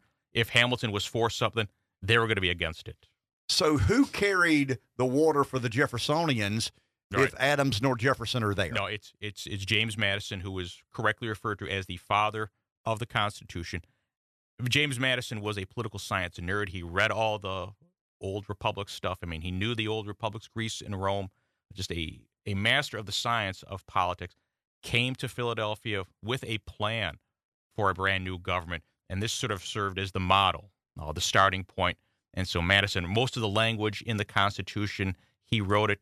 He's, of course, the architect of the Bill of Rights. And so the term, the father of the Constitution, correctly applies to James Madison. So if you've got Madison on one end, you've got Hamilton on the other.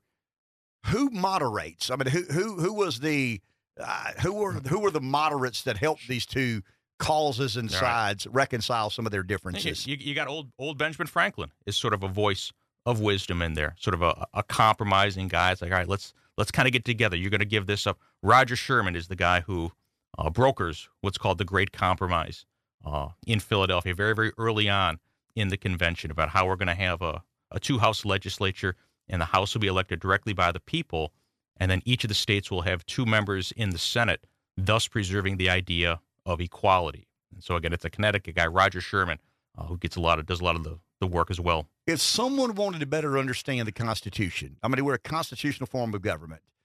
Is there a book? Is there a series? Is there somewhere to go and try to better? I mean, obviously, um, what twenty, about thirty percent of Americans have a college degree.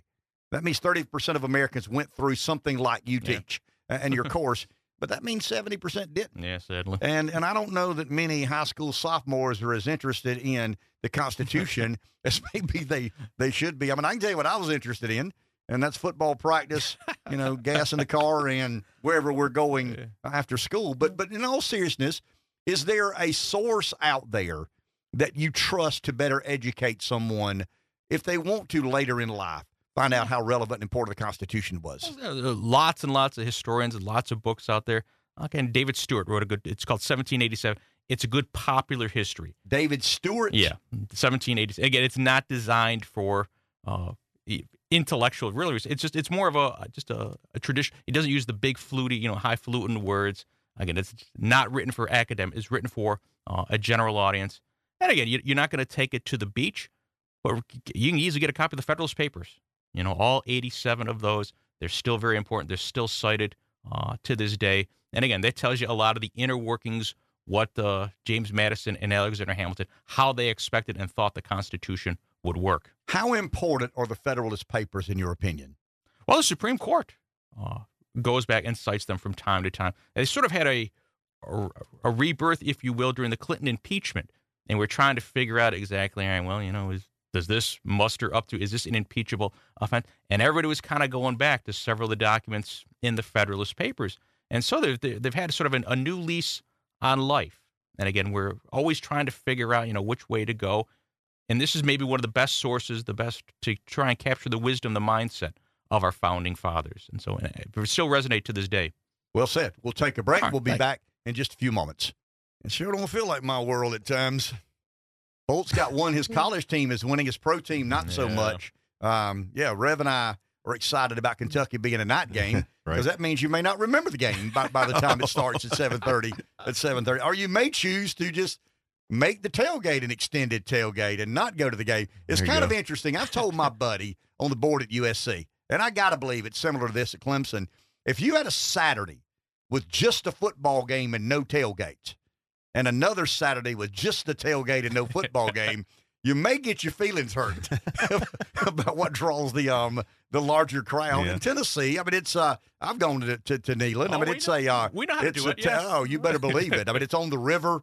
I mean, it's as cool as can be, and um they know how to have a big time And, uh, in Knoxville. If you let me, you know, you don't realize it. Buffalo Bills, Friday afternoon, you take your trailer, you whatever you got to the park. You tailgate all weekend long. I mean, it's it's an entire weekend affair. So I mean, even you know, Neyland, you know, for the seven thirty, you know, eight o'clock in the morning, the grills, everybody is going Sure. out there. It's a, it's an all day. But in Buffalo, it's it's a whole weekend affair. So But but in Buffalo, I mean, the weather's got to be a big deal, doesn't it? I mean, late in the season, that t-shirt weather, no, no, you're, you're used to it by then, man. You know, you can't get used to that, Doctor There's nothing else to do in Buffalo. There's That's the no problem. way to get used to 20 below zero wind chill. You can't.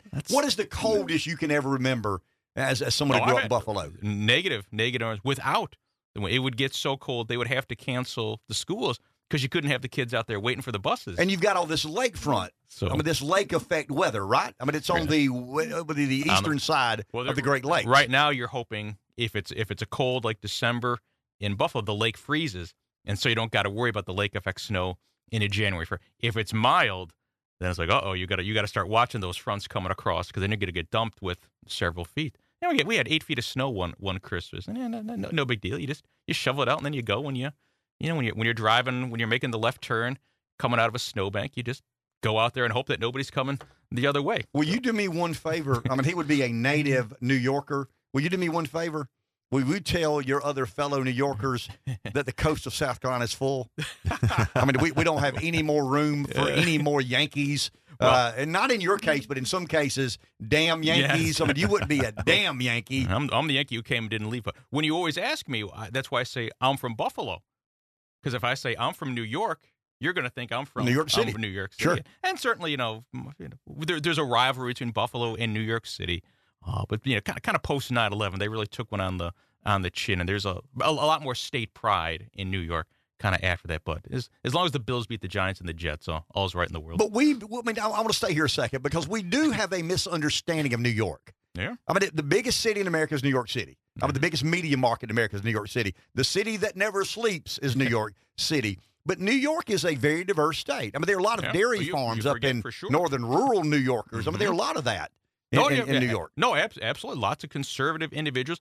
Uh, the Democrats control the state, so they're able to kind of disproportionate. You know, the, these districts which have a uh, would have a lot more farmers and kind of get to the suburbs of Syracuse and Rochester carved out as well. So the Democrats get kind of get extra seats. But no, there is a lot, lots of it. It's the, the one of the main air producers of dairy products in the country, and so we we oftentimes forget about that. And Buffalo is eight hours away from New York City. You might as well be the other side of the world. I'm almost closer to uh, South Carolina. Well, I mean, we're than what, 10 hours from New York ish? Yeah. Yeah. So it's only a couple of hours further from here to New York City than it is from Buffalo. No, we we to New York when we drive up to Buffalo, we come in through through north northwestern Pennsylvania, and you see the sign. You know, Buffalo and 100 miles, New York City, 440 miles.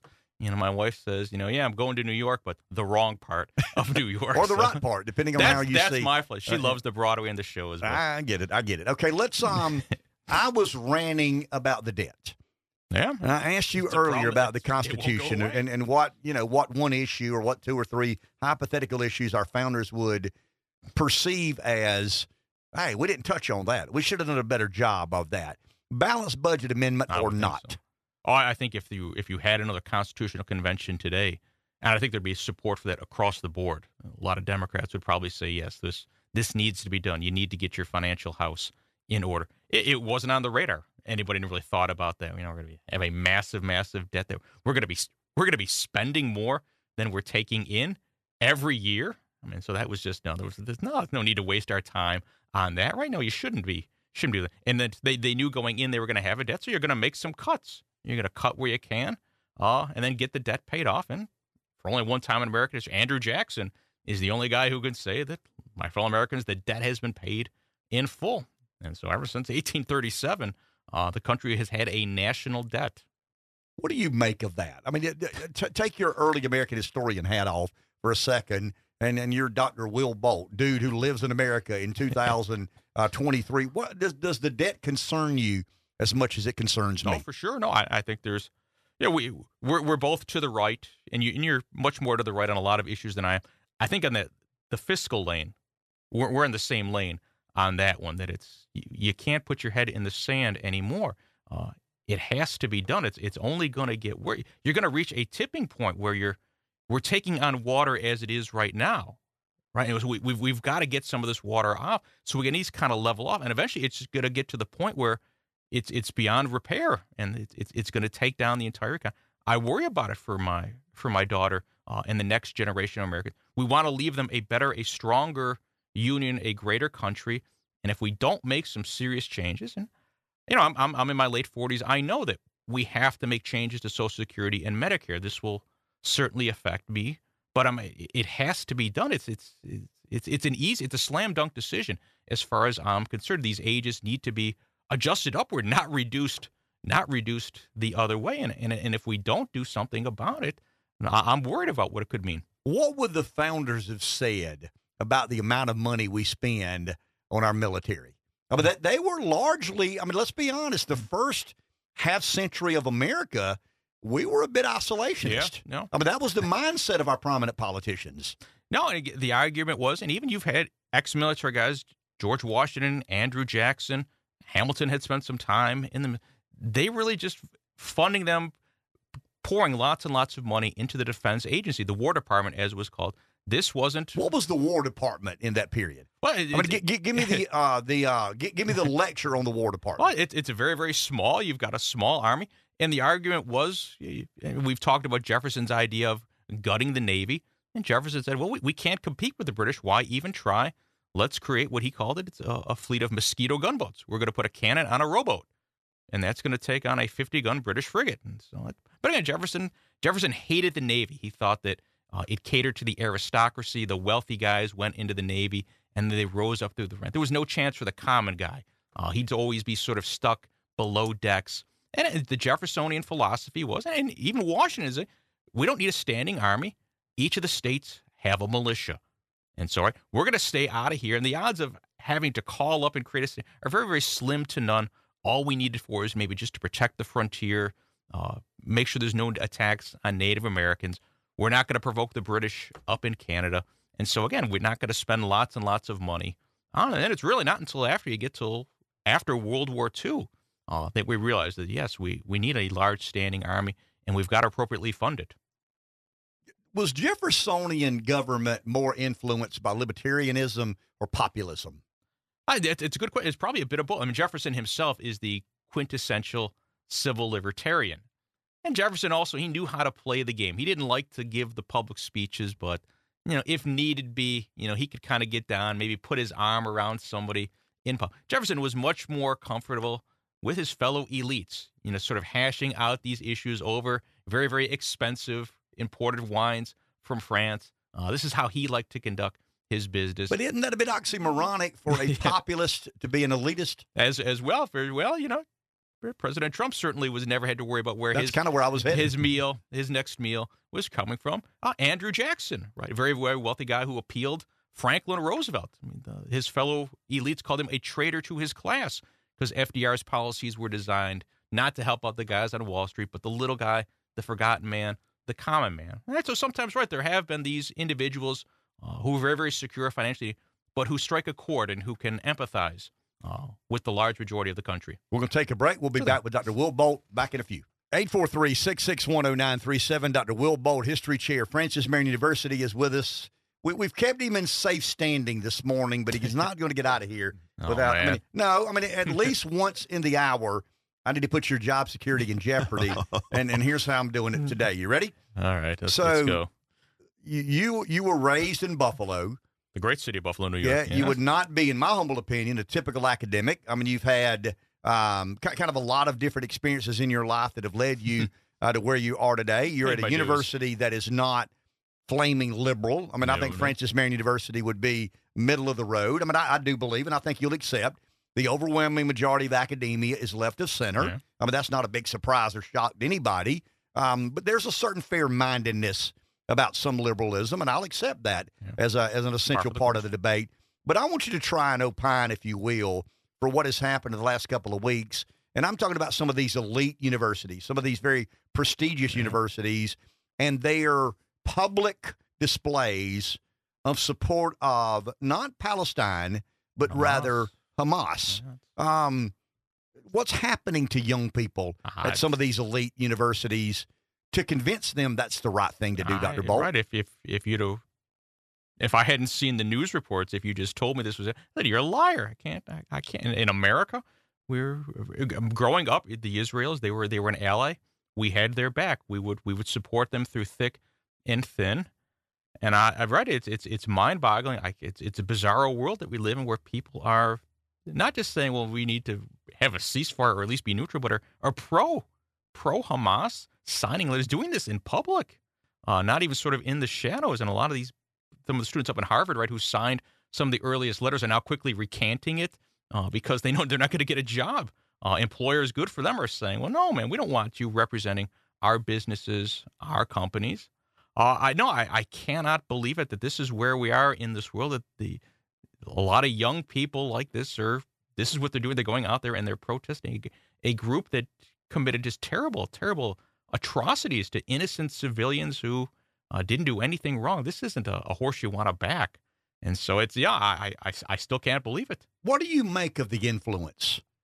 Not higher education, but these few universities have in our media, Yeah. in our government. I mean, it's um, and I've talked to people at Francis Marion about this, and uh, I don't know the, the the the degree of arrogance Yeah. that goes along with some of these uh, elite, Yeah, prestigious and universities. I guess maybe they think that that's how you get a, a seat at the table. That's how you become a part of the club.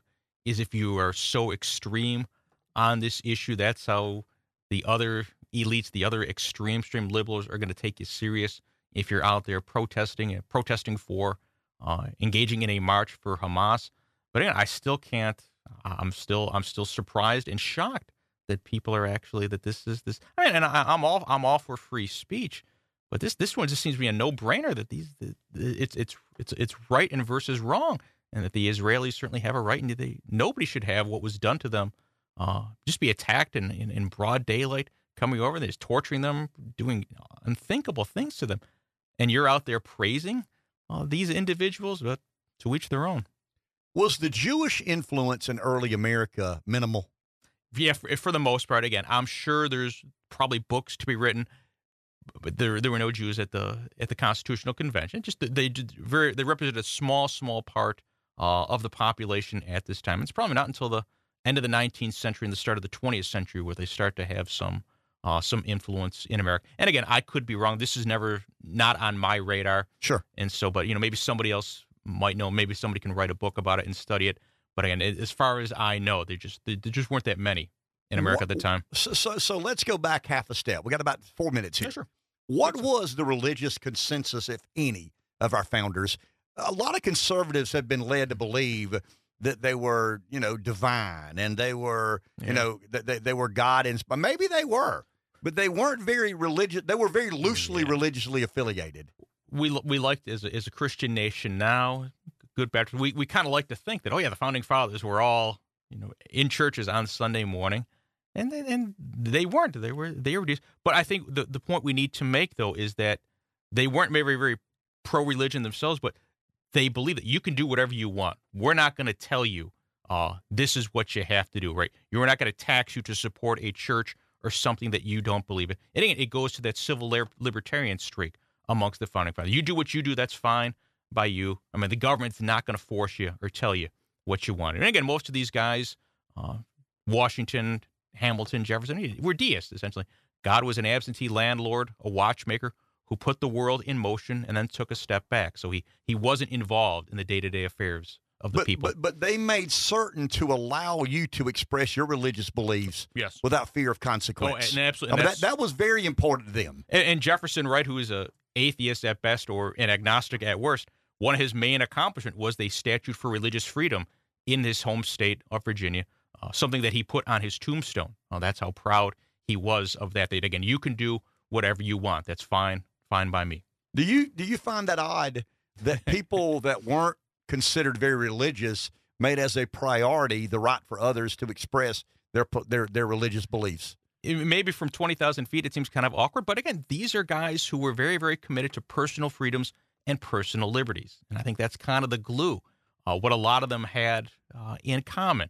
That again, right, we're not going to be involved. We, we, we're- just broke away from a king that we thought was in a parliament which was overly involved in our lives. This is this is the response. This is the alternative. And for the most part, I mean, we've had the the creep of government for the past 200 years, but by and large, right, uh, we're still, for the most part, able to do again whatever we want without Big Brother coming in and saying, uh, uh, uh, you can't do that. That that's the the great legacy of the founding fathers. Who was the most were, were who was the most religious founder, and who ma- ma- made a point of making his religion a part of the discourse? Yeah, mo- most of these guys, right, didn't really care, or at least they didn't wear it on their sleeves. And where, of course, nowadays, right, if you're a politician, uh, you want to be seen walking out of that church on Sunday morning. You know, that's that, that's good to get some votes. Uh, these guys didn't really care much about that at all. Uh, Andrew Jackson, by many accounts, is our first maybe evangelical president, a good, strong Presbyterian. But again, Jackson never mingled his politics with his religion. And so only those who really got to know Jackson. Jackson wasn't giving public statements about his beliefs in God. It was only in private. And so the people who really knew him at that next level uh, got to know him. This would be a podcast in itself. And this this so Jefferson most believe was a deist, Yeah, again, at at best. Yeah. at, at best, I mean, he, I mean, may he, have. I he rewrote the Bible. You know what I mean? Sections, you're yeah. right. You're right. Um, but but he also used the word inalienable. Yeah. Um, I mean, there was a debate about sacred or in, Right. unalienable. Um, why? I mean, what, what about a non-religious man led him to use that word that has been so essential Yeah, it's- to it's- our existence? it- it- it's an excellent point. Again, there's so many contradictions and sort of weird things. Is with, that the most Thomas Jefferson. contradictory thing Jefferson ever did? I you know I've said this before with Jefferson. You can use Jefferson on just about every major issue.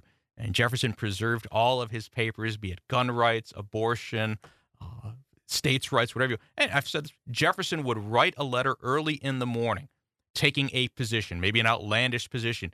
He talked to James Madison a couple hours later, and Madison would talk him off the ledge. And then later that day, he'd write a letter to somebody else, completely reversing what he had said at nine o'clock. And so you, you never really know what, who's the real, where's the real Jefferson. So he's, he said he's he's every man's every man. I mean, you could kind of plug him in. He's the utility infielder wherever you need Thomas Jefferson. Uh, you can use, and I think that's a lot of us kind of feel that that that same way. That you know we're kind of malleable and we can uh, we're not sort of fixed in our opinions. and maybe that's why he's so interesting, confounding, continues and, to fascinate and us, yes. relatable. Uh, yes, I mean, I think we all good- relate way to that, that frailty that Jefferson exhibited from time to time. Um, smartest guy in the room, uh, normally smartest guy in the room, but very complicated and uh, and conflicted. And there's the great story that when John F. Kennedy had dinner at the White House with all these Nobel laureates, and he said, This is the smartest group of people in this room since Thomas Jefferson was here by himself. And we'll end with that. Thank you, sir. Hey, good stuff, guys. Have a good week. We'll take a break back in a few. 843 661 0937. Is it fair to say, Josh, that Steve Miller is the rock and roll star next door? Who? right. He sang I that knew song that was going you to just be played. the answer. I mean, I, you, you give a Listen, guy you, you give a guy eight minutes of airtime, and he becomes so full of himself. I mean, just immediately so full of himself. You should see him prancing around that gym, Rev. Oh yeah, If I'm like not, he owns the place. Well, I mean, if I'm not mistaken, yesterday when I saw Josh at the gym, um, and he's rude, by the way, he doesn't speak to anybody. Um, but he had this. Oh, you should hear what he says about you. He had this shirt on. He had this shirt on that said, "Did you hear me on the radio?" and I'm like, "Dude, tone it down a bit, man. I mean, what would happen if he had an hour instead of instead of nine You minutes?" wouldn't be able to talk to him. Somebody said yesterday, "You'll be you'll be screening calls for Josh before long." And none of you heard me under my breath. No, I bet he don't. Um, I heard you loud and clear. I'm, I'm going to the house if we have to do that. But I wish him nothing but the best, and he knows that. So is Steve Miller the rock and roll star next door? Um, I'm not exactly sure what you mean by that, but I like him. Okay, good deal. I mean, I would agree. I mean, I think he's the rock. Steve Miller could walk into the studio, and 75% of the people work for a community broadcast say, Who was that out front? Steve Miller. Right. Who was that? But you know his song. Yeah, you do know his song. Well, right? well, and, and and Josh talked about not knowing. I said, "Play, hey, let's play a Steve Miller song," and he's like, uh, "What's your favorite song?" Yeah, Steve. Steve's that song. But when I said, "Some people call me the space cowboy," and you said, "So he knew it." so he. That's Saying someone would call you the gangster of love. Yeah. that's uh, that's my experience Or- with or- music. or I know Maurice. songs. Um, okay, fair enough, fair enough. But he's the rock and roll star um, next door. That's right. You're talking about Jefferson before the break. I break. thought we were talking about Steve Miller. Well, we were. Okay. I think we've kind of, you know, we're done with that. That was a good How, song. how intellectual is the rock and roll song that says "big old jet airliner"? I mean, just imagine, you know, Dylan, screw Dylan, Springsteen, get out of my face. McCartney, get a big old jet airliner. You know what I mean? and you have to you have to add in like words like big old to make Yeah. it feel you know feel Yeah, the musical. yeah. big old jet airliner. Right. uh, what were you going to say? I'm sorry, I didn't interrupt. So so so Jefferson and you were you were talking about the contradictions or whatever, and he probably struggled with the idea of the supernatural, right, as it relates to religion. You got to believe that somebody. I mean, if, if if you believe that Jefferson didn't give the supernatural some consideration, I just don't think you've ever read or understand. I mean, I've never obviously met Jefferson. I don't know what made him tick, but I've read a lot about about Jefferson. So it's almost like he played jokes on all of us. You know, he, he said these things and wrote these things and stood for these things and believed in these things. And then you read something else and says, "I can't be the same guy, but it was. It is. Yeah, Rev. Mean, But, but they were granted th- through these documents in the founding of our country. They were granting rights to citizens of the country. correct. and they were who were they granting these rights from? They knew they didn't want to grant the rights from a king or a person or a human, right? So obviously, when you talk about the references to God in the in the founding documents, I wonder if that's what was behind. It's that. almost like God won by default with Jefferson. and that's kind of what I'm I, not, I'm not bestowing wondering. rights for humanity from a king or a dictator or a monarch. So there's this God that some people believe in. So let's say God gets to, you know, be in charge of who gets the rights and who doesn't. Look, the, the, the founders have been deemed monolithic, and they weren't. I mean, they were very diverse and very different and very um, unorganized in, in a weird kind of way. But the one thing they were pretty consistent on was human rights. I mean, it was the era of enlightenment that had such a profound, excuse me, impact on their political and world philosophy and, and humanistic philosophy. So, so I believe that the majority of Jefferson's interpretations of, of religion was, yes, I'm interested in the supernatural. I mean, I'm a smart man. What bright man would not be interested or curious about the supernatural? I can't get there. I can't buy into that because I think he always professed to be scientific in nature. And I mean, to, to me, the supernatural kind of forces you to believe something other than science. Is that fair? I mean, the supernatural would be outside of the realms of science. So if you take that leap of faith and say, look, I know science says this. I mean, science says a man can't walk on water, right? But the supernatural world says yes, he can. Why? Because the supernatural world doesn't exist in the realm of of, of science and gravity and human understanding and physics. And uh, you know, um, and I think Jefferson probably expressed a degree of curiosity about that, but he never felt that you should squelch anyone's pursuit of what they perceive to be true. And I think that's a hill they all died on. I mean, that's a hill they were all willing to say, no, we're not going to tell people what to believe and what not to believe, where to stand, where not to stand, what to do, what not to do. And that's the kind of the confessions of limited government. I mean, that that's where you wanted. I mean, that in other words, I think they unfairly get deemed conservative and God fearing and mono. No, they weren't that. I mean, they weren't that at all. They, they were a hodgepodge of a lot of different things.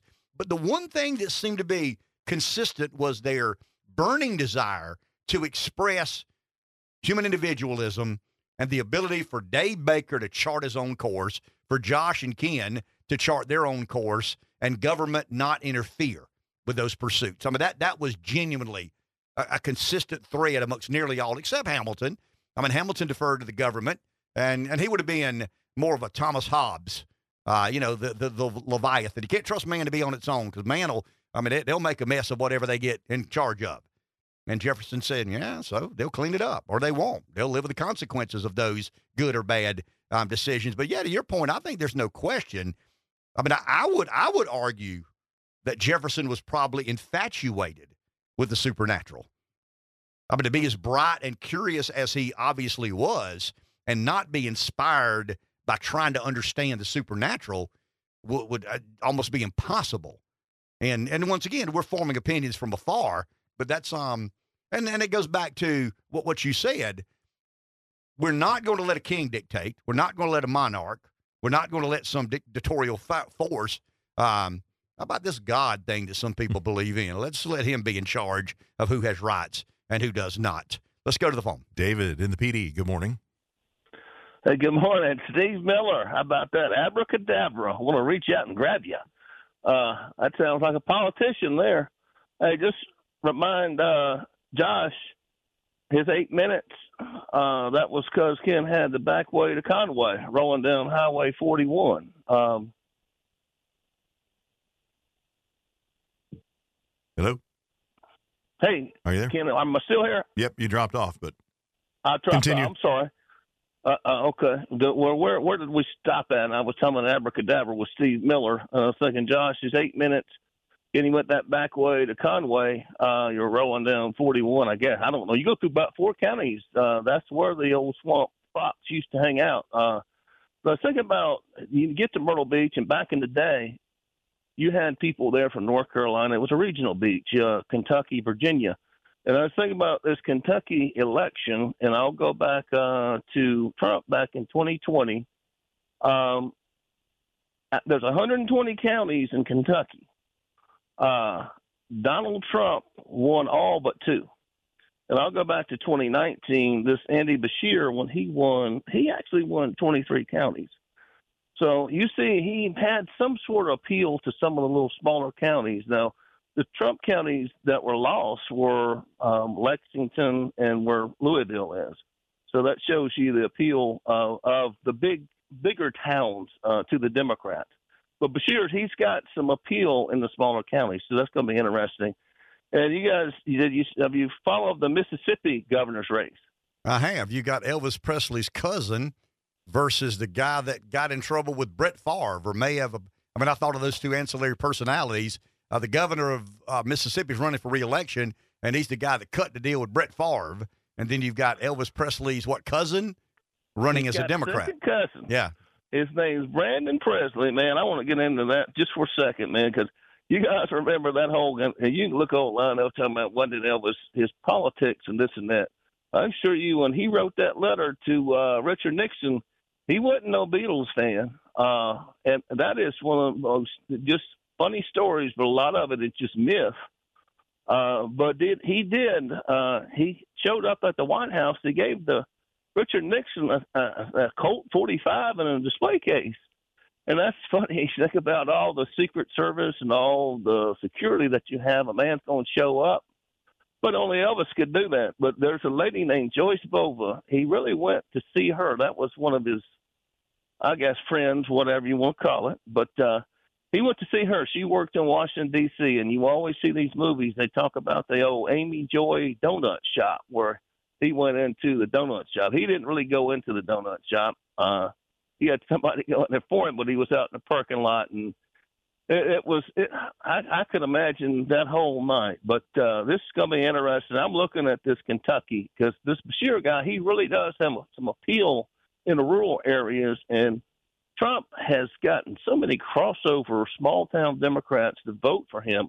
And that's where I might be a little bit concerned about Nikki Haley. She probably could do better in some of these collar counties, but can she pick up the uh, small town Democrats that's crossed over to Donald Trump? So you guys have a good day, man. Appreciate talking to you. Thank you, David. I'll tell you what, Nikki better be careful about. I mean, she's not going to be the nominee. Donald Trump's going to be the nominee. I mean, we have all these excursions into the hypothetical, and it's fun. We did a lot of that with Dr. Bolt. But the, the problem, it still goes back to Trump. I mean, if, if Trump's not the nominee, how many Trump voters stay home? And if Trump's not the nominee, how many Republican voters vote for RFK Jr.? I mean, it's it's interesting to play these games out. And I mean, I, I, I had about six or eight people send me the text yesterday about Haley's numbers juxtaposed to Trump, and she gives us the best chance to win. And I felt like saying, but she's not one of us. I mean, she may be one of you, but she's not one of us. Well, what does that mean? I'm an America First Republican. There's still a strain. I'll, I'll easily admit that the America First Republican takeover is not over. I mean, it's not done. It's not finished. It's not complete. There's still a large force in the GOP that believes in globalism and interventionism and, um, you know, I, I guess being complicit in the human rights violations in China by allowing them to be our, you know, world's manufacturing plant. So, so I'm not arguing that, you know, Trump gets elected in 16, it's over. I mean, the, you know, the mission accomplished banner that uh, George W. Bush had. I'm not doing that again. Um, I mean, it's there's still a battle for this party, but but you know, there there's no question the majority of GOP primary voters today ascribe to the the notions of America first. And if you're one of them, Nikki Haley's running as a kind of an establishment oriented Republican, far more complicit in the military industrial complex. Um, I mean, to me, gives kind of giggly answers. I mean, you know, I, am sorry, I, I, don't take very seriously when someone says, "Oh, we'll just move Disney to South Carolina." I mean, if Florida doesn't like Disney, I mean, that, that that's yeah. just that's, uh, that's anyway. Silliness. That's silliness. I mean, that's what it is. It's it's silliness, and you know, it appeals to some uh, number of voters, but no. I mean, if, if if Nikki Haley is the nominee, the Trump voter stays home to some degree, and some of the Trump voters who do go vote have a protest vote of RFK Jr. because they feel like he's one of us more than the GOP nominee is. The asymmetrical relationship between the donor class of the GOP and the rank and file voter. It's not a misalignment. Trust me, it's asymmetrical. Take a break. Back in a minute. 843 661 0937 is our number. Someone's on the phone. Let's go there. Mike in Darlington. Good morning. You're on the air. Hey there. I, I wanted to go back to the Jefferson uh, conversation because I find that very interesting. It's obvious that uh, Jefferson was a very skilled uh, literary sophist. He could argue both sides of an argument at, at any time, but and uh, choose the winner at his discretion. But uh, I I, th- I think it's incredible the world that he existed in and came to came to be in such a prominent position in was ruled by uh, either God's representative on earth or divinely appointed monarchs. And in Great Britain itself, the monarch is the head of the church also. So uh, when he put that inalienable rights as an integral part of uh, of uh, humanity, that was uh, he he put the common man on the level with the king in effect, and I thought that was an incredible uh, way to put it, and to make sure that that everyone understood that uh, people had rights and uh, not just privileges granted by the king, but they were inalienable rights. They were part of your identity. And uh, but uh, on on the Haley issue, I feel that uh, I wonder, in your opinion, Ken, and you would know more about this than I would. Um, how would uh, how would Haley is she trying to get a slot as vice president? And could Trump tolerate her, or um, would she even consider it? I mean, what is she really trying to do here?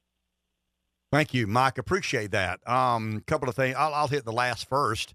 Uh, I mean, as a as a supporter of the America First agenda, I don't trust Nikki any further than I can throw her to advance that agenda. I think Nikki, from the get go, is trying to have it both ways. Robert Cahaly and I've talked a little bit, and I understand it. I mean, if I'm playing that hand she's playing, I got to figure out a way to remain profitable in, in, my political endeavors. And by that, I mean I got to stay in good graces with the consulting and lobbying class because um, I'm not independently wealthy.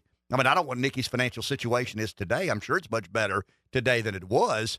But I mean, Nikki doesn't come from money. Nikki's not a Kennedy or a, a DuPont or a Rockefeller. She doesn't have the luxury of, uh, you know, just saying whatever she chooses to say without fear of consequence or repercussion. She's got to play that game uh, to some degree. Uh, you know, she's obviously doing better than she did because she lives on Kiawah. And you don't live on Kiawah if you're broke, busted, disgusted. Um, you got to be have done fairly well in recent time. Um, but but I think Nikki. I mean, if Nikki had to make a choice and I'm speculating here. Um, I mean, I knew Nikki in 2010. I don't know Nikki today. I mean, Nikki and I've talked a handful of times since 2010. Uh, she got elected governor when I got elected lieutenant governor. I spent a good bit of time with her uh, during that period of time leading up to the election and shortly after the election. We, you know, we got along fine. Um, I don't know that we ever saw the world the same way because I didn't look at political ambition as my priority. I mean, I, I was ambitious. You got you kind of got to be ambitious, but it was not what motivated me every second of every day. Um, it does hurt. And I'm not saying, I mean, she's not the only one. I mean, there are a lot of people making decisions on what their political future holds and how do I better position myself. But but I think the mistake Nikki made is trying to have it both ways. And by that I mean being loyal to Trump means being loyal to America first, but but also having my eye on the Boeing board or the the Raytheon board or giving speeches at certain, you know, organizations that require you to be more subservient to the nature of historic and legacy politics. And I just, I never understood how she could do that. I mean, she's talented. I mean, there's no doubt about it. And she's very ambitious. There's no doubt about that. But in today's Republican Party, to me, you've got to choose one side or the other. In the weirdest way, it's why I respect Romney. I mean, I disagree with about everything that comes out of his mouth in relation to my party. I, I'm not disagreeing with Romney when he says, I mean, Mitt Romney is still a voice of conservatism. He's just not a voice for America first. And I think America first is at times conservative, at times it's not very conservative. But Mitt Romney said this populism, this rage, this impulse is irrational, impractical, leads to worse governance, leads to a bad, you know, a bad place for the party in the long run. And, and I respect that. I mean, I, I, I hope he's wrong. I disagree with his premise, but I respect the fact that Romney says those things publicly. Nikki tries to be a little Romney. Uh, what, what is it, Barbara Mandrell? A little bit country, a little bit rock and roll. Um, and I think in today's world, Might have been the Osmonds. well, the Osmonds. Yeah, you're right. I'm thinking about I was country when country wasn't cool. is, is what I'm is what I'm thinking about. But you know, it- once again, I respect what Romney has said. Uh, I don't respect the way he ran the his president, uh, the bid for president. I don't respect the fact that he's been insulting toward America first. He acts like it's it's a little bit beneath the dignity of politics. Um, the the phrase I've coined, and I think it's pretty accurate. You know, if if you're bothered by Trump, and, and I get it. I mean, I understand. He's making a mockery of the mockery.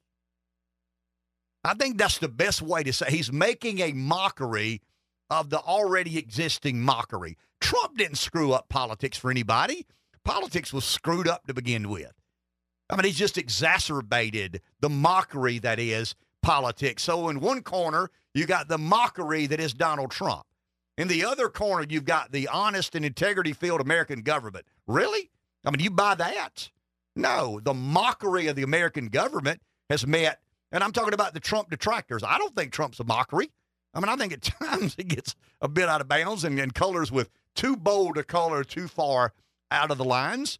But but to suggest that, and it goes back, I've said this before, and, and Rev kind of gives me some credit here. If you believe we're protecting something from Trump, what is that? I mean, is it the virtue of government? This ain't 1776. I mean, this is 2023, and we have an incredibly bought and sold federal government. I mean, it was sold to the highest bidder, and the American working class weren't the highest bidder, and they've taken it on the chin since the government decided to pick winners and losers. It goes back to what we talked about earlier this morning. Guess who wins? Those who bid the highest. Guess who loses? Those who don't. I mean, that's become the nature of of our government. So, so if you've got, for argument's sake, let's say Trump is a mockery, and in one corner you've got the mockery Donald Trump, in the other corner you, you've got the equal mockery. So, so, so once again, and, and I've never had a never Trumper be able to explain this. They can easily explain why they don't vote for Trump, but then when I say, okay, I get it. He's too narcissistic. He's too bombastic. He's too full of himself. He's too dishonest. He's too loud and proud. And I, I get all that. I don't disagree with that. But but what are we protecting from Donald Trump? I mean, does, does government have integrity and virtue and ethic and moral? Because if it does, then I'm on your team.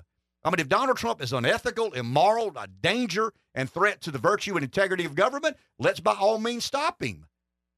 But let's look behind that door and let's see how virtuous our government is, how ethical our government is, how moral our government is. Really? You think the guy in this corner is worse than everybody in that corner? That's absurd. Let's go to the phone. Nick in Lexington. Good morning. You're on. Uh, I, what, what spurred me to call is I've been thinking about the vice president for a little bit. I would think this this time um, it's more advantageous to be a vice presidential candidate because of the lame duck status. Is it not more desirable to be at this time? Of course. You got a one term guy. You know, and and Trump really doesn't need uh, a certain candidate to win. You know, like these regional selections and things like that. Who do you think would be a good selection for him? Thank you, Nick. Appreciate that. Well, I mean, to me, the, the first check of the box, and, and I've never been, you know, candidate by central casting. I've, I've just never bought into that. Um, but to me, when I look at the polling and I try to analyze the data, that there are places Trump struggles that he's going to struggle. There are places Trump overperforms that he's going to overperform. The white working class, he's going to overperform there. The place that he struggles that I think he can make some headway is female voters. That's why I've argued that if anybody has Trump's best interest at heart and they give him a list of five or six to consider, four have to be female. I mean, I'm normally, I mean, I'm serious. I'm normally the guy that says, no, I'll find the best qualified. I mean, find somebody in a swing state that, that is best and most qualified. In this particular case, when I look at the data and try to understand the data, he needs help with female voters. For whatever now, he doesn't need as much help as he did because when you look at Biden and you got debt, inflation, crime, border, foreign policy, homelessness, I mean, all of that is up. All of that is up. And I think you've got to think about running against somebody other than Biden. I think there's a better chance that Trump runs against somebody not named Biden than, than does. One of the key things that happened yesterday is David Axelrod. I mean, I've talked a lot about Obama lately. Axelrod used a word, and, and sometimes I get into these – places where I think I know more than everybody else knows. Axelrod said it would be, you ready? It would be wise for Joe Biden to step down. That's an interesting choice of word for me. I mean, that's Obama hmm. saying it. I mean, if Axelrod says it, that's Obama saying it. I mean, Obama doesn't say it would be wise for Joe to consider stepping down, so he gets Axelrod. But I mean, that's one of the same. I mean, that that's that's USC and US of C. I mean, that there's no difference, or U of SC. I mean, there's no difference. That there may be a little different brand or image on the T-shirt, but they're exactly the same. And the word "wise," I mean, that that that's a shot across the bow to the Obama team. Um, it's not the Biden team. Well, I mean, the Biden team. I'm sorry. Yeah, it would be wise to get out. Marsha Blackburn is somebody that I think makes sense. Um, she's a female. She's yeah, not a threatening sort of female. Um, I mean, I said something a few weeks ago that would be provocative and may get me in trouble under normal circumstances. Kristi Noem is too eye catching. Hmm. I think that you got to be careful there. Got to consider that. Well, I mean, you, you do. I mean, women. I'm telling you, women don't vote for other women who think they're all that. And if Kristi Noem shows up in a shirtless, or excuse me, shirtless, if she shows up in a um, well, in, a, in a sleeve, that's not Matthew well, McConaughey. If she shows up in a sleeveless shirt, women are going to go, okay, she does CrossFit. Hmm. B I T C H. Um, I mean, I'm just, man, seriously, w- women are wired different than men. To believe yeah, otherwise is naive. I mean, it's buffoonish to believe that women are motivated. Now, now, women are going to give Trump more the benefit of the doubt. Why? Crime Neighborhoods don't feel as safe. Homelessness is pervasive today more than when Trump was in the White House. And Biden's going to get blamed for a lot of this. So, so you've got moms in suburbia that are going, hey, I don't like that guy, but I felt safer.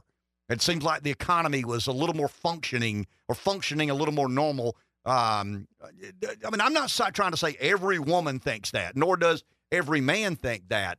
But, but if I'm Trump and I'm trying to find a VP, it's going to be a female, and she's not going to be. I mean, you can't. There's no way, Nikki. I mean, you forget that. I mean, as much as Trump wants to win, and as much as she may add some benefit to the ticket, I don't think America Firsters would tolerate that because she becomes the heir apparent. Re- remember the Reagan Revolution and the handoff from Reagan to George H.W. Bush, and a lot of the um, a lot of the Revo- Reagan revolutionaries were were you know they kind of saw the writing on the wall. This guy's not uh, a conservative. This guy's more of a country club Republican than he is a revolutionary movement oriented conservative. And I think when you, I mean, there could be something similar there. To Nick's point, the only thing about electing Trump this time, when you elect Reagan in in eighty, you you felt pretty confident you could have him for four years and you could entrench some philosophy into our government I mean, if Trump's there four years, somebody's running for president halfway into his term. And I think Nikki Haley has just lost legitimacy and credibility with the America First wing of the Republican Party. So you got to find somebody who's loyal to America First. You, you got to find somebody who's either not interested at all in being president or is the heir apparent. I mean, there can't be this question. Marsha Blackburn would not be interested at all in being president. So she's kind of the VP that when he rides off into the sunset in 2028, she rides off uh, with him. That would be my critique. I mean, that's the way I see it. But but nobody in the Trump orbit has asked me what my opinion is. Nick did, and I'm flattered. That's kind of the way the, the way I see it. Take a break. Back in a few. 843 661 937 is our number. Last segment of this Tuesday morning. Let me ask you this. Okay. All right. Since we're speculating, talking about presidential running mates and stuff. Okay. If you could, if you could pick who Trump would pick for his running mate, who would you pick and why? Well, I mean, to, to me, but, but it's not the best choice. My personal choice would be J.D. Vance because I think J.D. Vance is someone who could. I mean, we talked a lot about Jefferson and Adams. I think Vance has those characteristics. He's a thinker. Um, he comes from somewhere that I can relate to, but I'm being personal. I'm being I'm being very selfish here for a second. I don't think he's the best choice, and and and I think it's, it's, there's a couple of reasons why I don't think he's the best choice. I think Trump has to have a female, and I think J.D. Vance could rise in significance in the Senate. I think Vance could be the the the Republican opinion leader of the Senate and reflect the view of the body. And in other words, J.D. Vance as a vice president or J.D. Vance taking Mitch McConnell's place. I would much rather I J.D. like. Vance take Mitch McConnell's place. And we're making some gains, guys. I mean, I told you this was a long, enduring process. We're making some gains. Uh, I think, in, you know, changing out the speaker was, uh, you know, I, you don't know. I mean, there's not enough water under that bridge yet to say good move, bad move. I, I don't like the fact that we did it the way we did it, motion to vacate. Um, but I think we've got a more America First speaker than Kevin McCarthy uh, is or was. Um, somebody texted me a second ago when I was going to get to this. The one thing you could do, um, Nick, is find a woman outside of the body politic and convince Americans, women, that this lady could be the next president of the United States, hence the first female president of the United States. That gets us playing identity politics, and we don't do that as well as the Democrats do. But um, I mean, Pamela Evette was with us a couple of weeks back. She's outside of the body politic. I mean, she was not an elected official. She will probably be a legitimate candidate for governor of South Carolina. I don't know who that is. I mean, that- there's a female running a Fortune 200 company somewhere who's decorated in the military. You know, I mean, I don't know who that is, and I'm not talking about artificial intelligence. I mean, I'm sure that there are a that there is a woman out there somewhere that would be unbelievably impressive, but has never served an elected office. And you go pluck that lady from the business world, and she's decorated. I'm thinking about. I read something a few weeks back about this lady running this business was the youngest lady to ever, you know, um, land a F-16 on a aircraft carrier. You know, some of that sort of accomplishment, full of um, full of um, fire and you know, go get it sort of attitude. That that person, how many are there out there? I don't know. Um, but there there there, there are a handful of females out there that fit that bill and criteria and you could sell them and sell America on. I mean, obviously, I can't be here but four years, but this lady is going to be in in in in the most practical sense. excuse me. It doesn't matter who Trump picks; it's about Trump. I mean, I, it's a lot of fun to speculate about VP candidates and what they add, what they don't bring. Um, I mean, I think J.D. Vance makes Ohio more winnable. I think, you know, um, I'm, I'm trying to think of somebody in Georgia. I've said this before. I think Brian Kemp makes Georgia more winnable. There's kind of a local flavor there.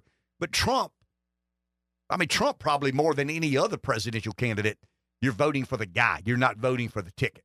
You're voting for Trump or you're voting against Trump. And and I think the one thing that America fails to understand outside of the Trump orbit, and I'm talking about, I mean, I, I would argue the three of us are America First Republicans. If you made us answer secretly, do you like Donald Trump or not? I mean, it'd take us longer to answer that question. I mean, it really would. I mean, we don't mm-hmm. know him, so we're forming an opinion from afar, but none of us know. I mean, I don't know Springsteen. I like his music. Rev doesn't know McCartney likes his music. I mean, I think I have a feel for what sort of dude Springsteen is. You got a feel, but nobody knows anything about a guy you don't know, never met, never been.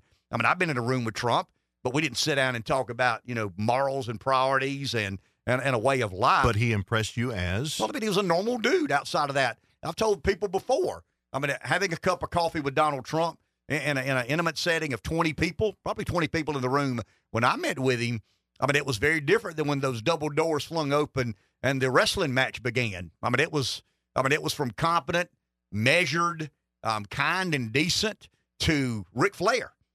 And you know, and I don't know how long it was, but it was there was only a swinging door that I remembered. Is that the same guy that we sat down with for 15 minutes prior to the um to the event uh, when when he kind of turned it into a you know one of these full fledged wrestling matches? But but but the, the one thing that most Americans and they don't try to understand this, and maybe it's the it's the beauty in Trump. What percentage of Trump diehard voters don't really like Donald Trump? I mean, the commitment to a cause, and we tried to touch on that a bit this morning. The burning desire that some Americans have to change things. What, what does that mean? I don't know exactly. I just don't like what it is. I, I, I despise the way it is today. I resent the way it is. We talk about greed and fear. Well, don't underestimate resentment. I mean, I, I'll agree that resentment is not as strong an emotion as greed or fear. I mean, I read a lot about people act in greed or people act in fear. They get irrational. Resentment is a very powerful emotion, and the majority of populism in, in America today is driven by a resentment that people have about its government. The belief that it's kind of taking care of certain classes and certain entities and agencies and, and at the expense of others. And I think, you know, the resentment of government is a bigger driver than an adoration for Trump. So, so if the three of us had to go on the record, are you an America firster or not? It'd take one second to put yes on a sheet of paper. If Josh and Rev and I were asked off the record in confidence, do you like Donald Trump or not? We'd, we'd probably, mm, what's that thumb under the chin? mm, well, uh, well, his three kids are good kids, and they seem to have their heads screwed on straight. Um, he's run a big business. I mean, you see where I'm headed. I mean, there, there would be some degree of contemplation, some process we'd have to go through before we were admitting whether we like Trump or not. I like what he's no. Let me back up. I love what he's doing to the body politic. I mean, I, more, more, more is better for me. But but if you think about Trump the man, it, it's it's a more complicated story. He, he's a um. I mean, he's a political blunt instrument. He's a political anomaly. I think he's a unicorn, and I think the um the fact that right now, as we sit, he's the odds-on favorite to win the U.S. presidency makes him even more of a unit. How do you do that? I mean, I remember when he started. Haley and I were talking one day, and I said, Robert, is he really talking about running again? And Robert said, Oh yeah. I mean, there, there's no doubt, Robert. He can't do that. You can't run and win, run and lose, however controversial it may have been, and run again. I mean, nobody does that. Huh?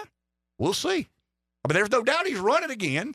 Can he win again? I mean, the fact that he's running again is almost incomprehensible for modern politics. The fact that he's got a pretty decent chance to win again makes it even more. uh, it makes our business good. I promise you that. Enjoy your day. We'll talk tomorrow.